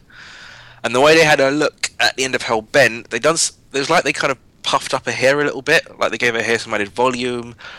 The way she was sitting in that chair at the end of the universe, there was that almost bronze yellow filter over it. Her eyes were almost looking like they were sparkling, and she had a very enigmatic quality to her, which is probably her strength and my strength as an actor. And in the earlier episodes, she had to play. She looked like a girl playing dress up. I think it doesn't help. She looks younger than she is. Um 'cause I think she's. I think she's like 18, 19. Yeah. Yeah. She's 18, Um, yeah. But she looked too young to be going around like as a Scarlet Pimpernel. It looked like a school play, or even immediately. It did not look like Scarlet Pimpernel. I just didn't believe it at all. I did not believe that she would go around potentially th- threatening people with death and you know, happily stealing from them. Um, someone who has like when you see the Doctor, you know you're looking at the character who has eons of history behind them. And the character in all incarnations to work, you have to believe that they've been around. Even if looking like that, they have been around and they have that history behind them. I think that's why people think so. The Doctor always has to, if not be older, has to seem older. Hmm. Um, she didn't seem older at all. I mean, the the um, girl who died, not so much her fault. I just thought it was a, a mess of an episode. Um, so I didn't I didn't expect her to save that. But then when it's in the woman who lived, which is a really serious story. I mean, a really serious um, and heavy tale of someone who's basically you know, living in her own grief for how many years, um, waiting for the doctor, and she's not that kind of disposed towards the doctor either. Um, they have, there is a bond in terms of that they've seen a lot of things and they're quite similar personalities. but um, almost how I imagine the Master and the Doctor back on Gallifrey in the early days. There is that bond, but obviously she's she uh, man she uh, has reconciled it a very different way, and she seems quite bitter and angry, uh, and sad about all the things she's lost. Where the Doctor is very much, y- Doctor keeps going, Yeah. more or less. Well- she and she's a human, so she can't Yeah. let go let go in that same way.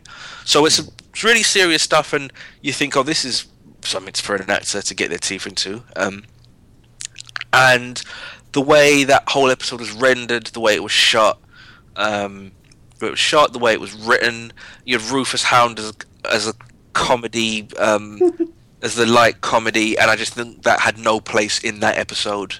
I totally forgot it was even him, to be perfectly honest. Yeah, it wasn't. Sure. I wasn't sure if I had to look it up.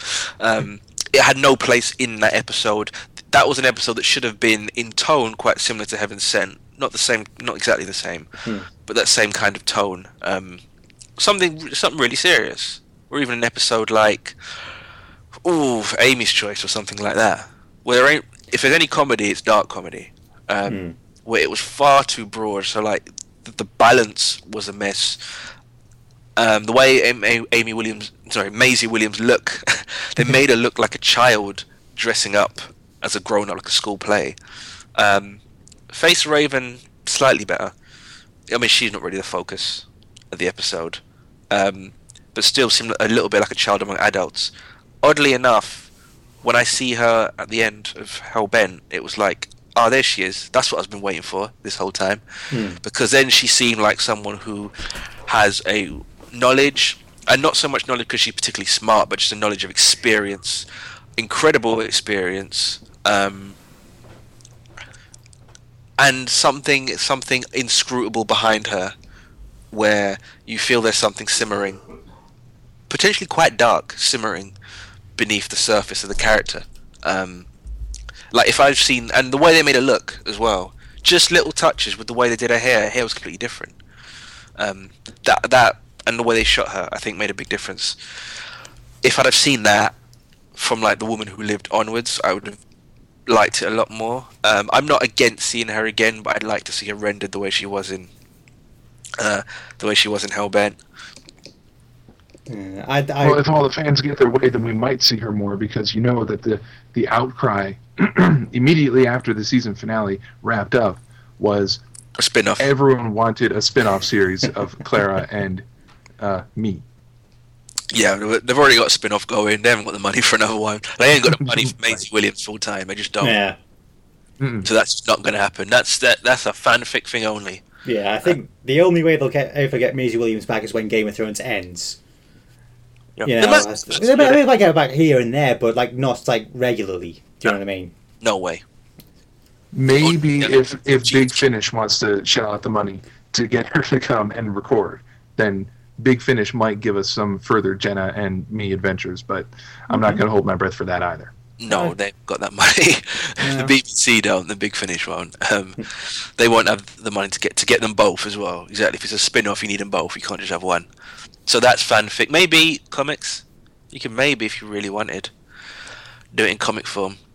But I heard about this yeah demand for a spin-off as well. Um, but yeah, that's just it's just not going to happen. You know, fans want it or don't want it. It's just irrelevant. It's just not going to happen Mm. because the, the the money's not there. Um, anyway, Scott, I believe it's your turn to uh, part ways with this, isn't it? Yep, I have to take my leave. But um, the the one thing, uh, if we had had uh, uh, more time for me to stick on the recording, then something I would have wanted to talk about. I'll throw this out here, and if you guys want to talk about it, I will listen when the episode comes out. And that is discussion of the sor- the storyline of the hybrid, because that had me curious throughout the whole series. I know they were throwing different uh, uh, possibilities and red herrings at us, and even at the end of the of the series. I wasn't sure if they had actually answered that question for us or not. Whether they had said that the hybrid was the Doctor and Clara while they're together, Mm-hmm. or if that was just a maybe. It, it felt like, and it, it feels like they do this. I, I have long enough just to put this out there Yeah. that it feels like they do this a lot with with Doctor Who, which is you have a big storyline and you're trying to figure out the, the the answer to the big mystery and when it comes time to give the answer to the big mystery they give you a couple it might be this it might be that is it this well it doesn't really matter hmm. and then they just move on and it, it they don't often give you a rock solid feeling of resolution for a lot of these things so by the end of the season doctor is talking to Ashildr and she says uh, perhaps the hybrid is you and Clara together. Doctor says, well, maybe the hybrid is you with you and the Mire technology together. Maybe you're the hybrid. She says, yeah, well, maybe it's you. And he says, well, maybe it doesn't matter. She says, maybe it doesn't. Okay, let's move on. And then that's it. And then I don't know if they're actually telling us that the hybrid is the Doctor and Clara or not. Maybe the hybrid is the Doctor if we want to reach way back into the 90s with the TV movie of the Eighth No, Doctor, that didn't where happen. he said that, did, that didn't happen. he said that no, his mother was no, human. No, Scott, sorry, don't know what you're talking about, mate. That, Yeah. that no. Well, I mean, it, it, Hey, or it's you can't ignore that TV movie. That that movie with the Eighth Doctor was was my introduction to Doctor Who. That was Ah. the first Who that I ever saw. So I have to keep it. I have to hold on to it. I'm not going to say that I have to hold on to to the Doctor having a human mother, but the the movie itself that I have to hold on to it. That's why the short, The Night of the Doctor, was so exciting for me because we got to see Paul McGann come back on screen as the Eighth Doctor. But hybrid discussion, you guys can can have it, and then let me know uh, what you come up with afterwards because I'll be interested to hear what you guys have to say about it. Also, here's a, here, here's a little question: Did anyone get the feeling that uh, was it Ohila, the um the, the woman from the Sisterhood of Karn? yeah. Did anyone get the feeling that she that they're trying to make us think that she is the Doctor's mother No. from the way No. she spoke to him in that in, No. in that finale? no, I think No? she No, she just fact, sees him as a bit of an upstart. Okay, She sees him as a, a complete little upstart. That's all. So I figured you ever guys really would know better than me, of- so I had to ask. No, That's I fine. mean, but so the only one they've ever made that a big thing about was Claire Bloom. In uh, And- end of time, End of time. If it's going to be anyone, it's going to be her. yeah. Hmm. But anyway, thanks Alright. for stopping by, Scott. Thank you guys for having me. It was really exciting. I've been listening for so long, and now I get to be part of it. Yay! No, you- like like like Rich, you are welcome back anytime you we wish. Excellent. Well, th- I, I'll keep it in mind. Cool. All right, take care. All right. Thanks, guys. We'll see ya. Scott. Right. Um, so the, what the two questions Scott left us with? Um, Yeah, well, I mean, hybrid. to be honest, Hmm. his, in his speculation about the hybrid, he kind of did all the talking we need to do about the hybrid. I mean, because from minute one, it's always been kind of background stuff. I mean, it was Mm-hmm. never really the big bad or the big focus or anything like that. And you know, it, it's the one of those things that Moffat likes doing is sort of like you know, leave it open. It's up to you. It's whatever you think. So. well, the thi- well, the thing is, is that I mean, just 'cause Scott said, you know, they moved on and that was it, but that's not it, because this is clearly the start of a storyline. How long did it take us to find out about the crack in the wall? Five years. Uh, well, the well, entirety of Smith's run, essentially. Yeah, Yeah. that was his entire run. So, I mean, I are kind of inclined to agree with Emma when she thinks Capaldi may not be long uh, for his role because I because I think Doctor Who's a very grueling role, oh, yeah. and not that Capaldi's old, but that he's older. You Mm-hmm. can imagine just getting exhausted after. It's almost a, a year-round job. Just getting exhausted after a while and being like, "Okay, I'm done." Um, so maybe not. When we'll see it, it that, that's how Capaldi's time will come to an end. Mm. But you imagine if Moffat started the storyline now, then is he planning to be around for a while? Because I, I'm just I- going thinking the crack. The crack was the, in all Smith's run up four or five years. So in terms of the revelation of whoever, whatever Well- the hybrid is, yeah. um, Well, see, the cracks are a bit of an interesting case because it's had like a couple of different iterations actually. Because there was the main thing throughout series five, and I think it was pretty much hinted that that was because of the TARDIS exploding at the end of Pandorica Opens, like it splintered time. But then it appears again, and it's it's like the same crack, but it's in like a different context because that's Gallifrey, you know, breaking through the the seal slightly to try and like get the doctor to say it's all right, you can come out now, and that's how they actually send him the new regeneration cycle. So it's it's kind of odd. Um, as for the hybrid itself, I think. I honestly, I don't think that's going anywhere. To be perfectly honest, I, I don't know whether this is like Moffat okay, no, it's not not deconstructing is probably not the right term, but it's sort of like Doctor Who's become very reliant on this sort of plot arc over the course of a season, and it's like it's something that has to be resolved. And what I got the feeling with the whole hybrid thing was because there's so many different like like like we say in the scene between the Doctor and me at the end of the universe, there's all sorts of different combinations that the hybrid could be. And Gallifrey does have this tale of the hybrid, um, because it's implied that's what made the Doctor run, leave Gallifrey in the first place. But then again, it's sort of like, well, you know, where did this story come from? You know, could it be uh, like sort of like a bit of a paradox, like like so it ends up going back in time, and then that's how it starts. But ultimately, because it's sort of like it's never resolved, and it's sort of like I said, it doesn't matter. I, that's why I kind of like wonder why it's so like it's just Moffat messing with like the Oh. established trope now. Do you know what I mean? Yeah, and also, I mean, there is a sort of school of thought that we've already had the hybrid. We've already had the Doctor Donna. Mm. Yeah, So how do we know it hasn't already happened? exactly. Mm, I, mm, I think it was just because, particularly in the final episode, they really nailed it home that this isn't a throwaway thing. This is a a thread that is yeah that isn't going anywhere. But Yeah. I can't imagine it's a thread that Moffat's handing over. no. So No. as long I- as he plans to stay, we'll have this. Yeah. It, it- someone else isn't finishing that particular subplot. He's finishing that subplot. Hmm. It's. I mean, I guess it can help in terms of, in terms of the narrative. When you know you're writing towards something, it's not something that I particularly enthused. I mean, not, I didn't. T- I'm not turned off by it, but I'm not. Oh, I desperately want to know.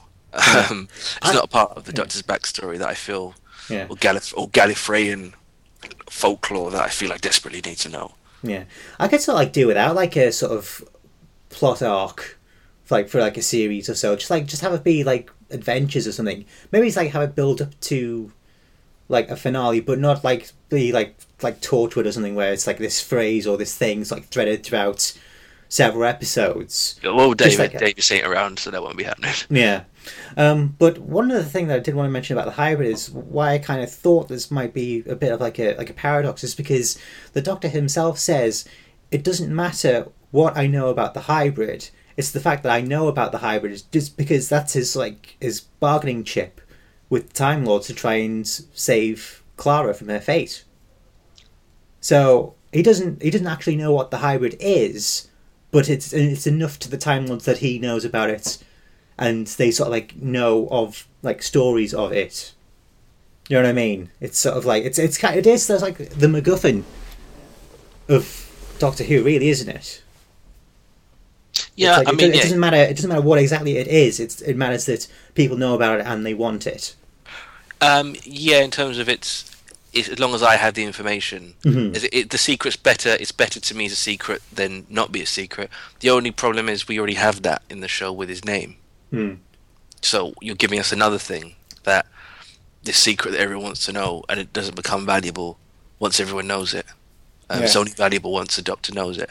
That would make more sense if we didn't already have something like that, Hmm. and established in recent in uh, recent history of the show. Yeah, well, actually, now that you mention that, it makes me think back to um, Time of the Doctor because the the question that it's being sent from Gallifrey to say, you know, it's all right, come out is Doctor Who, and Clara herself, when she talks to the crack, she says, you know, it doesn't matter. All that matters is he's the Doctor, and you know, if you love him and you should, you'll, you'll pull your fingers out your asses and do something to help him.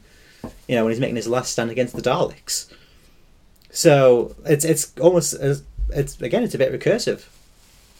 It's like I think Moffat's just like playing that uh, card again.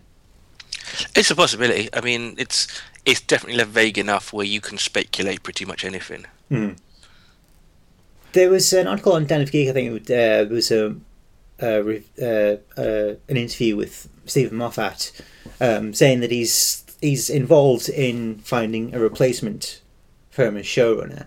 So obviously the obvious question is: Series ten, will this be the end of Steven Moffat as showrunner and the end of Peter Capaldi as the Doctor? I I would I would imagine that Capaldi would do one more year and that is it myself. I mean, because I I'm, I just think that, like I say, I think just the the kind of to use a a, a thing a useful phrase from you sort of hear around the news, the mission creep. You know, the the it's sort of been he's done would have done three years. Um, I think he'd probably want to move on. I would think, and if you're going to have the the Supremo replaced, you know, you're you're moving on essentially moving on with him. I don't think that's an entirely bad idea. So I would be amazed if he stays on beyond Series Ten myself. Well, the your standard time is four, four or five years, really, isn't it? This is its third. Um, I mean, again, it's not that. Um, I mean, I don't, I don't know what his stamina's like, but um, because he's a bit older than Tennant was and Smith was, um, you wonder if that will factor in in terms of in terms of tiredness because you that's I think a lot of fans don't understand with the Doctor you have to be the Doctor all the time. Yeah, it's You- not, you have just, it's not just filming. You've got to, like all the press and even like I mean, even before Series Eight like aired, they had the the world tour. They were going all over the place. You know, South Yeah, Korea. and like Australia, and Yeah, I New think he's been back to Australia since. Mhm. You know, it's it's a lot to do, and it's it's like you say it's, it's life encompassing as well. You know, Yeah. you shouldn't. Like I say, you shouldn't have to move house because someone know because the kids at the school know where you live. yeah. I mean, that is ridiculousness. I mean, you know, and it, there's only so much of that I think you can someone can comfortably do. So, you know, but I, I, I mean, to be honest, I think that obviously depending on how season ten, season ten comes out, if series ten is anything like as good as uh, if I enjoy it as much as anything like I enjoyed series nine, then I would be entirely happy to say right, that's his body of work and okay. And you know, I think that we may be into the time where Moffat is sort of saying, "No, my workload and Sherlock, and he wants to move on and do other things." So perhaps it's it's it's a good break. Yeah, I mean, I always thought, particularly with the showrunner, because that's even a tougher undertaking than the playing the lead role, even more so when you're doing two shows. Um, I'm not going to think three, four years is probably five at the most until you probably get fried. But Moffat has gone. Um, well, this is fifth, no sixth now, isn't it? Hold on, Uh, many- Smith four for Smith. The it was so it was 2010 when he took over. Well, it was 2010 when Smith's first series aired. Yeah. So So he was writing it the year before. yeah, so this will be his sixth year, arguably. Hmm, the seventh Yeah, year of writing. six. Yeah, six Um, yeah. So I thought he would have actually gone past breaking point now, and just he, unless he really enjoys it and he doesn't. Um, I, I thought once we got past five years and he stuck around, it was like okay, all bets are off. Then he may stick around. Who knows how long he'll stick around for? Um, so, I mean, I definitely think he's he's had a pretty good run. I mean, I don't think. I mean, I guess Sherlock is less work, even though it is still a lot of work. But you're obviously restricted, or you're bound by Freeman and Cumberbatch's own schedules. Um, Whether he sticks around long enough, I think the decision will be his. I don't think it will be because fans want him to stay or want him to go. Uh, press want him to stay, want him to go. You know, and I think the BBC are happy to keep him around. Um, so, I mean, if they, yeah, I mean, if this is his last, then they must have started looking already Hmm.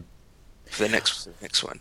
Yeah, well, I think I mentioned um, during when we talked about Husbands of River Song that I, I read that. Uh, That was meant to be his last yeah, story. yeah, and I think the only reason, if obviously, you know, he still has a great love for the show, and I've actually brought up um, the Den of Geek article where I read about this, and he says um, that's about difficulty of finding a suitable showrunner to fill his shoes. So I think that's I think that's kind of like what the current thing is. It's trying to find somebody who can who can comfortably take the reins.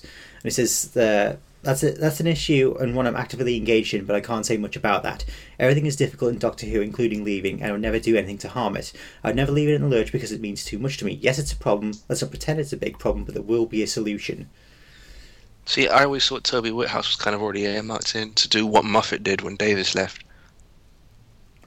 Well, uh, uh, Toby Whithouse, um, he has There's a number of people I can think of who could possibly step in, but yeah, I always thought Toby Whithouse was, you know, uh, penciled in to be next mm, because he ticks a lot of boxes.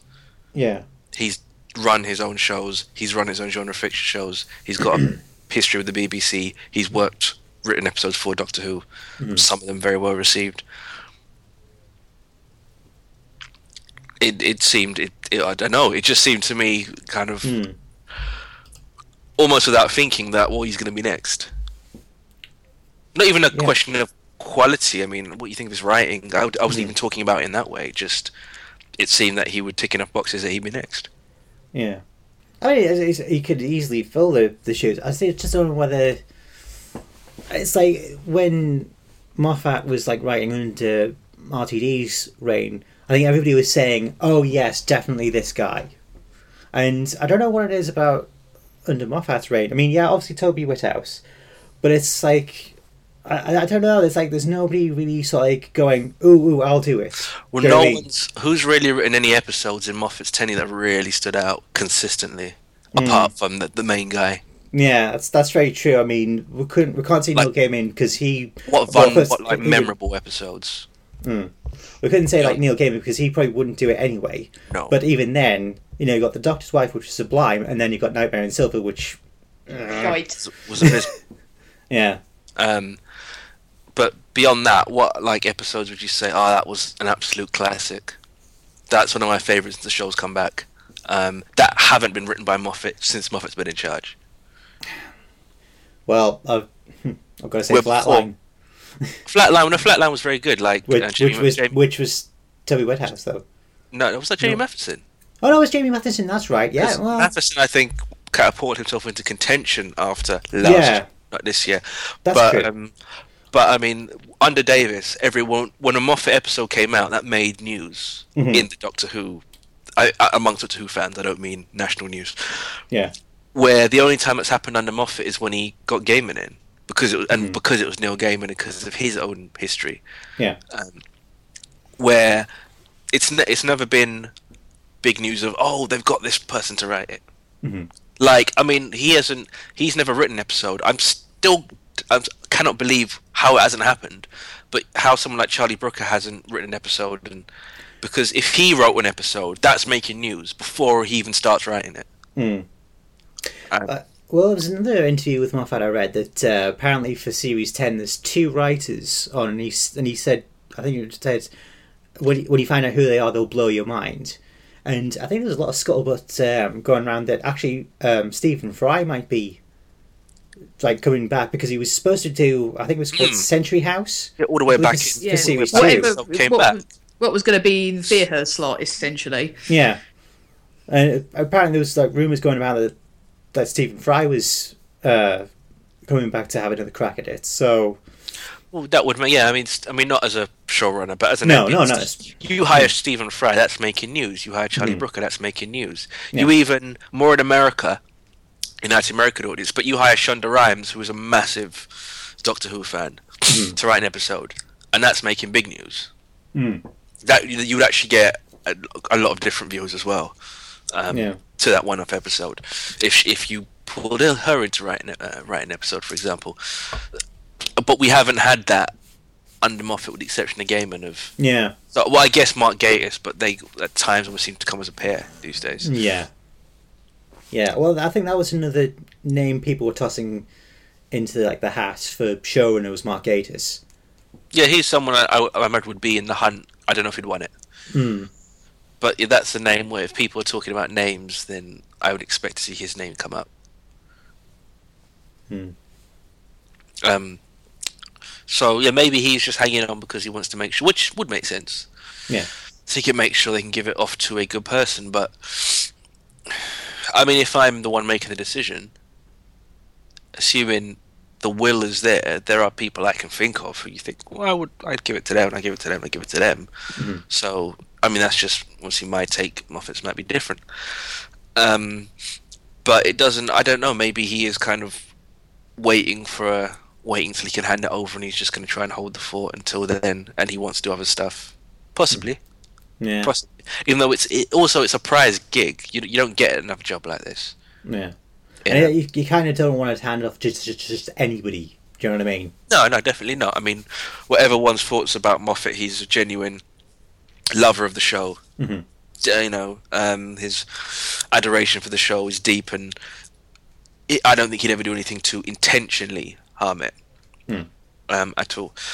So I definitely believe anything he does is for what at least he thinks is for the good of the program. Yeah, and if he there's not someone that he deems suitable to take over around, then I definitely uh, would endorse him staying on. Um, you know, I don't know if this this might just be common television, but one thing I have noticed on the Moffat's tenure is that they have a lot of different producers, like the main producer. You know how when Davies was in charge and then Julie Gardner was his producer, Yeah.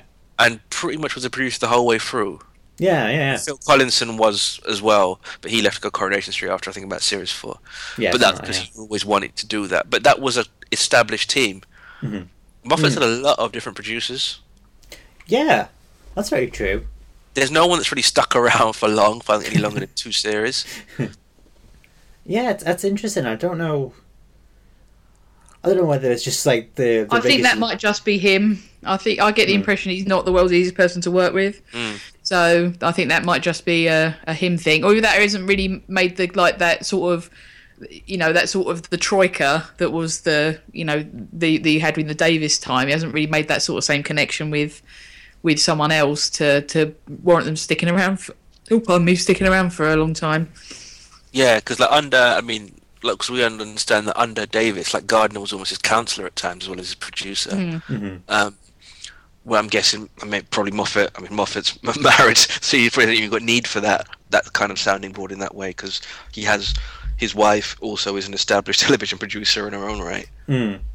So maybe he can run ideas past her, so it doesn't really need to rely on a producer, apart from to do the more basic shit. Mm.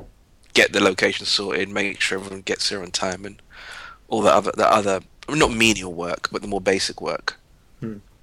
I kind of wonder whether, like, um, okay, I mean, it might uh, roll your eyes and discuss when it's out, but like, if you sort of think about the eighties when you had like um, JNT in charge, but there was like like a writing team. You had like Andrew Cartmel under him who was handling the scripts and stuff like that. I was wondering whether sort of like something like that might work again for Doctor Who. Maybe, Obviously- maybe it would. Maybe it would. But I think that you. I mean, the worry is that you end up in a JNT situation in the because it was that thing of he didn't want to go because he knew if he went, the show would die. But at the same time, the, the show stagnated into death underneath in, under his, his tenure. So you don't want to end up in this situation. I mean, in a way, it's good that he's sort of proactively looking for someone to either groom or someone to hand the reins over to slowly, mm-hmm. rather than end up in this same situation in that he is sort of becomes the be all and end all, and no one wants to take it over. I mean, Yeah. obviously the, the situation was a lot different in the eighties. The show had been on for an extremely long time. It, it it was in a lot of trouble, and you know, you know, it's not the same now. But in a way, it's good that he's looking for somewhere to go after him. That there is life after Moffat. Yeah. Like I say, you don't want to end up in this situation where no one wants it because it's the poison chalice. Hmm. Yeah, I I, was- mean, hmm. I Sorry. just imagine it. I just imagine it's actually one of the most sought after writing jobs, It is right now, particularly because so many. Oh, uh, you mean back in the eighties? You're talking about.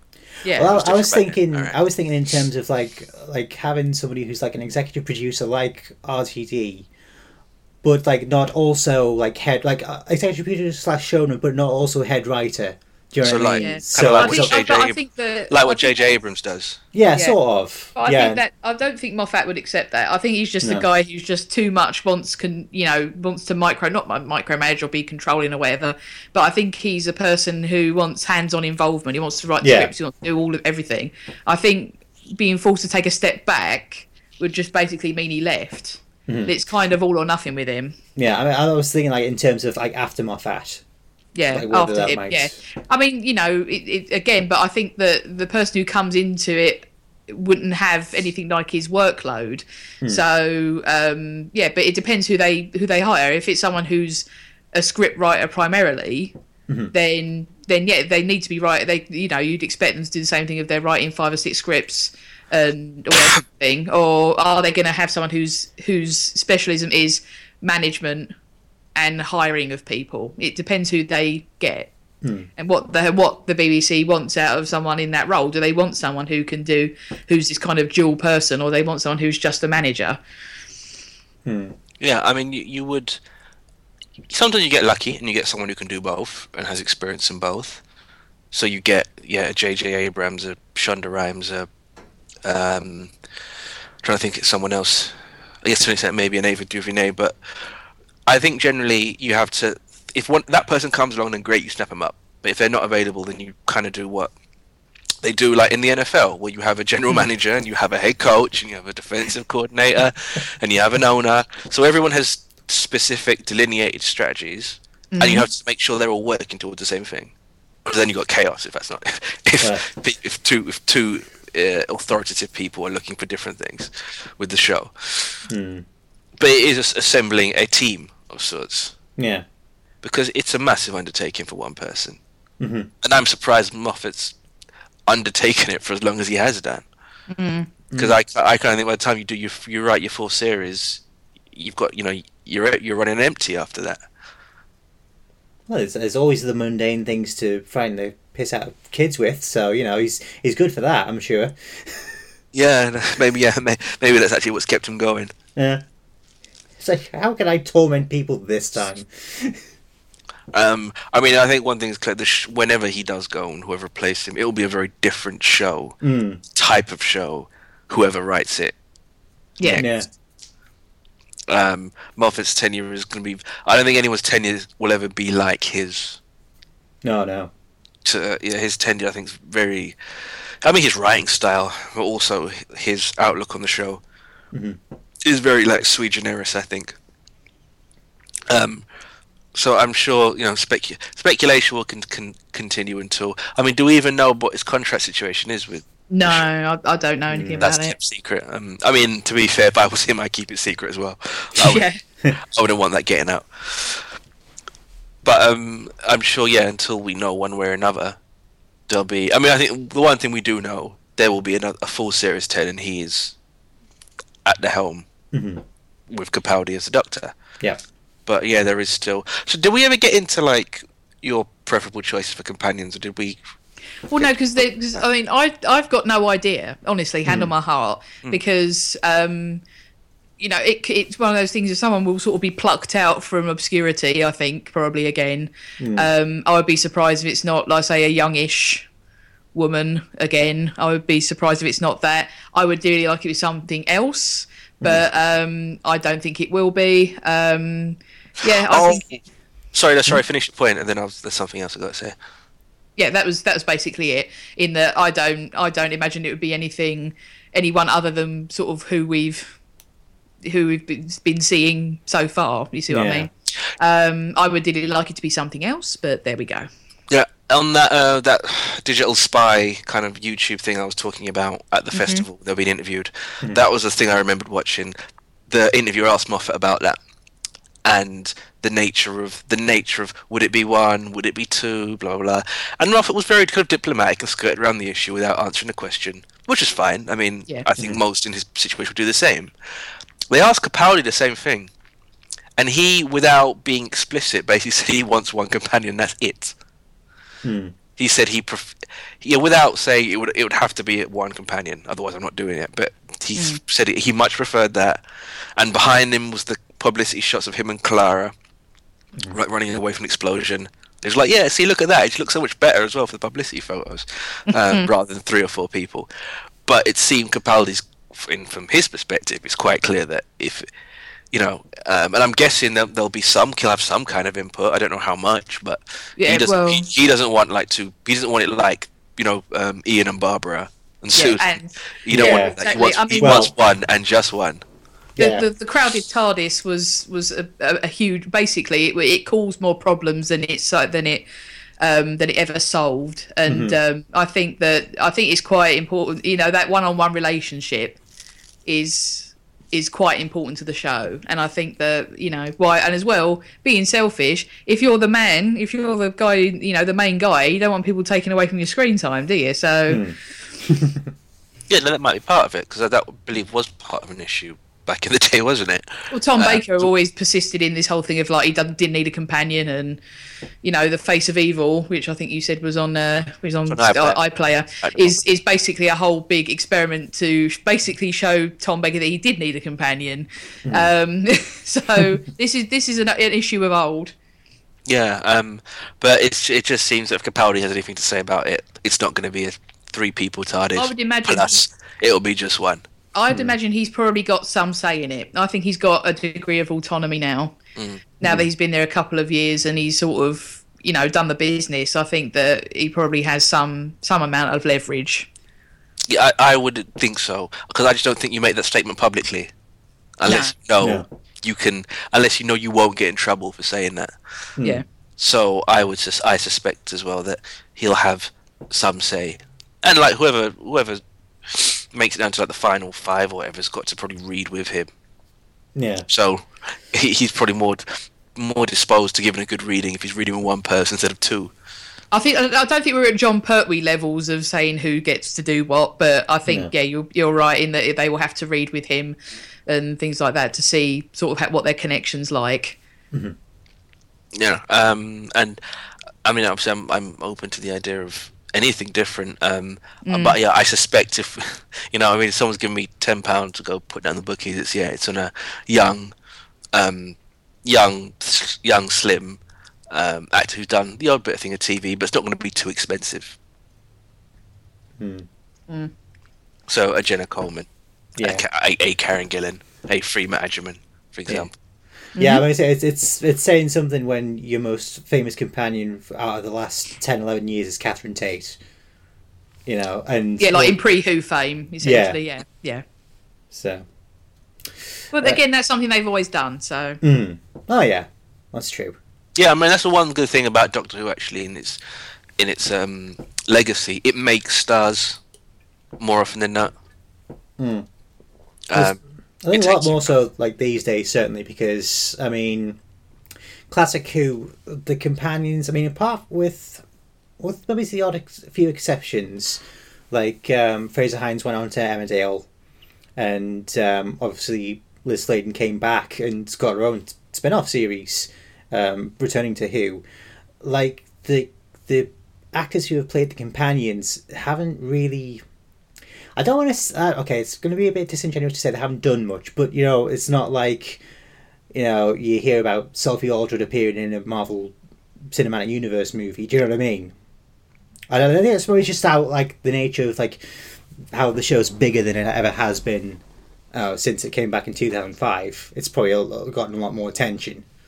Um, but yeah, I mean, it's it's always been it's like a, a it's like a showcase for new talent, really. More often than not. Mm. Yeah, and it, and it turns people into stars Yeah. a lot of the time, um, which is one of the ni- the nice you know things about the show historically. Um. So, uh, should we call time on this because it's uh, been about two hours since uh, we- we set this away. So, yeah, let's uh, let's wrap up, shall we, boys? Um, yeah. So I mean, uh, general impressions of series nine: thumbs up, thumbs down. What do you reckon? I would probably go. I would probably say this is probably the best series of Doctor Who since it came back.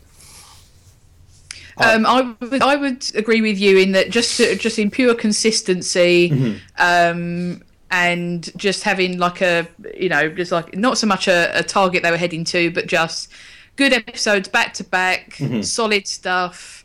Enjoyed the companion, enjoyed the Doctor. Um, i I'm not sure it's my favourite since it's come back, but I mean it's one that I thought it was really solid. I really enjoyed it, and it gave me a lot of hope, a lot of optimism going forward to series ten. Yeah, it's certainly one I'd, I'd quite happily sit back, go down and rewatch. yeah, you'd be happy to stick the box set on and and watch it. Is one of those ones, you know. Um, I'd give it one thumb up rather than two. Um, Yeah. Probably like a seven out of ten, personally. Um, the the issue with me in terms of when I look back on a series and how fondly I look back on it, I tend to, and this is just me, tend to like the series more when it's it, you feel like the Doctor and the companion have the chemistry where you feel like you're watching two friends. So, to that point, my favorite since the show's come back, my favorite series are probably Catherine Tate's one. Um, Tennant's Tennant's final full series, or and slightly cheating, but the half series, Matt Smith half series where you started with um, Impossible Astronaut, and ended on a Good Man Goes to War.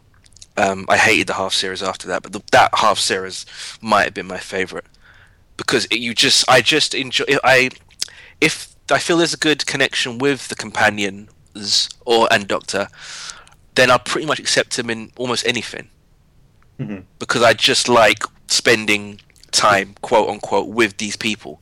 So, for example, you take Clara and Capaldi and put them in dinosaurs in a spaceship. I like that a lot less than I did. Where I found that a fun romp, but I think that's partly because of the involvement of Smith and Darvill and Gillan and the on-screen chemistry that I felt they had. Where I don't think the chemistry between Capaldi and Coleman wasn't bad, but it just wasn't. It wasn't great. It didn't. They didn't look like they hated each other or anything like that. But um, I thought the chemistry was just very lukewarm, um, and that will always affect my overall feeling on a series. But not a bad one. I'd say, you know, I wouldn't say it's my favorite, but I'd say it's se- se- seven out of ten. And the work everyone did should they should be generally quite proud of the work they did. And I would like to see, um, completely unrelated, but in a Christmas special, in terms of guest stars, not famous people, not in terms of casting a famous person, has Victoria Wood ever been in Doctor Who? No. No, How has that never happened? And wouldn't she be perfect for a Christmas Yeah. special? she'd be great. I, I everything agree about, with you. She'd be but she would, but everything about her, because she can do the tone of her um, type of acting performance, whether she did serious or comedy. She she has that right level where she can be serious, but she's such a naturally funny person. So she'd make you give her lines and she'd make them funny immediately. I think she'd fit a Oh. Christmas special perfectly, pr- or Julie Walters, but Victoria Wood in particular. I'd, I'd be all right if they just stopped the episode and cut away for five minutes and had her do their uh, "Let's Do It" song. Oh, which I think the might be the funniest song of- that's ever been written. yeah, Um, ballad of whoever and whoever. Yeah. So that would be my, that'd be my wish for like next year. Can we get Victoria Wood on the show, please? yeah. Yeah. Just as a one-off, just as a I'll write it, one-off, not as a permanent thing. One-off episode would be awesome. As long as she's not wasted like Bill Bailey was in uh, Doctor Wood. Yeah, at least give her like more than about five minutes of screen time as well. Yeah. Um, so anyway, that's uh, our show. So thank you very much, uh, Shane. Uh, Thank you for having me and my illness on, on the show. That's the problem. It didn't sound too bad actually. Um, so as always, do uh, uh, email us at greatshow at simplysyndicate.com. Let us know what you thought about Series 9 as a whole. Um, also, facebook.com slash greatshow in the galaxy and also on Twitter at greatshowpod. Uh, do check out Simply Syndicated. Also, the brand new Simply Everything is now live. So, uh, £6 a month, and you can listen to archive shows of pretty much everything Simply Syndicated has ever done. And, Um, and new shows, the X Files show, Trust No Yes. One, and the Quantum Leap show. Oh boy! Yes, that's very true. Um, so, with that being said, we're off. Thank you very much, Emma. Ta-da, Mike. And we'll talk to you another time.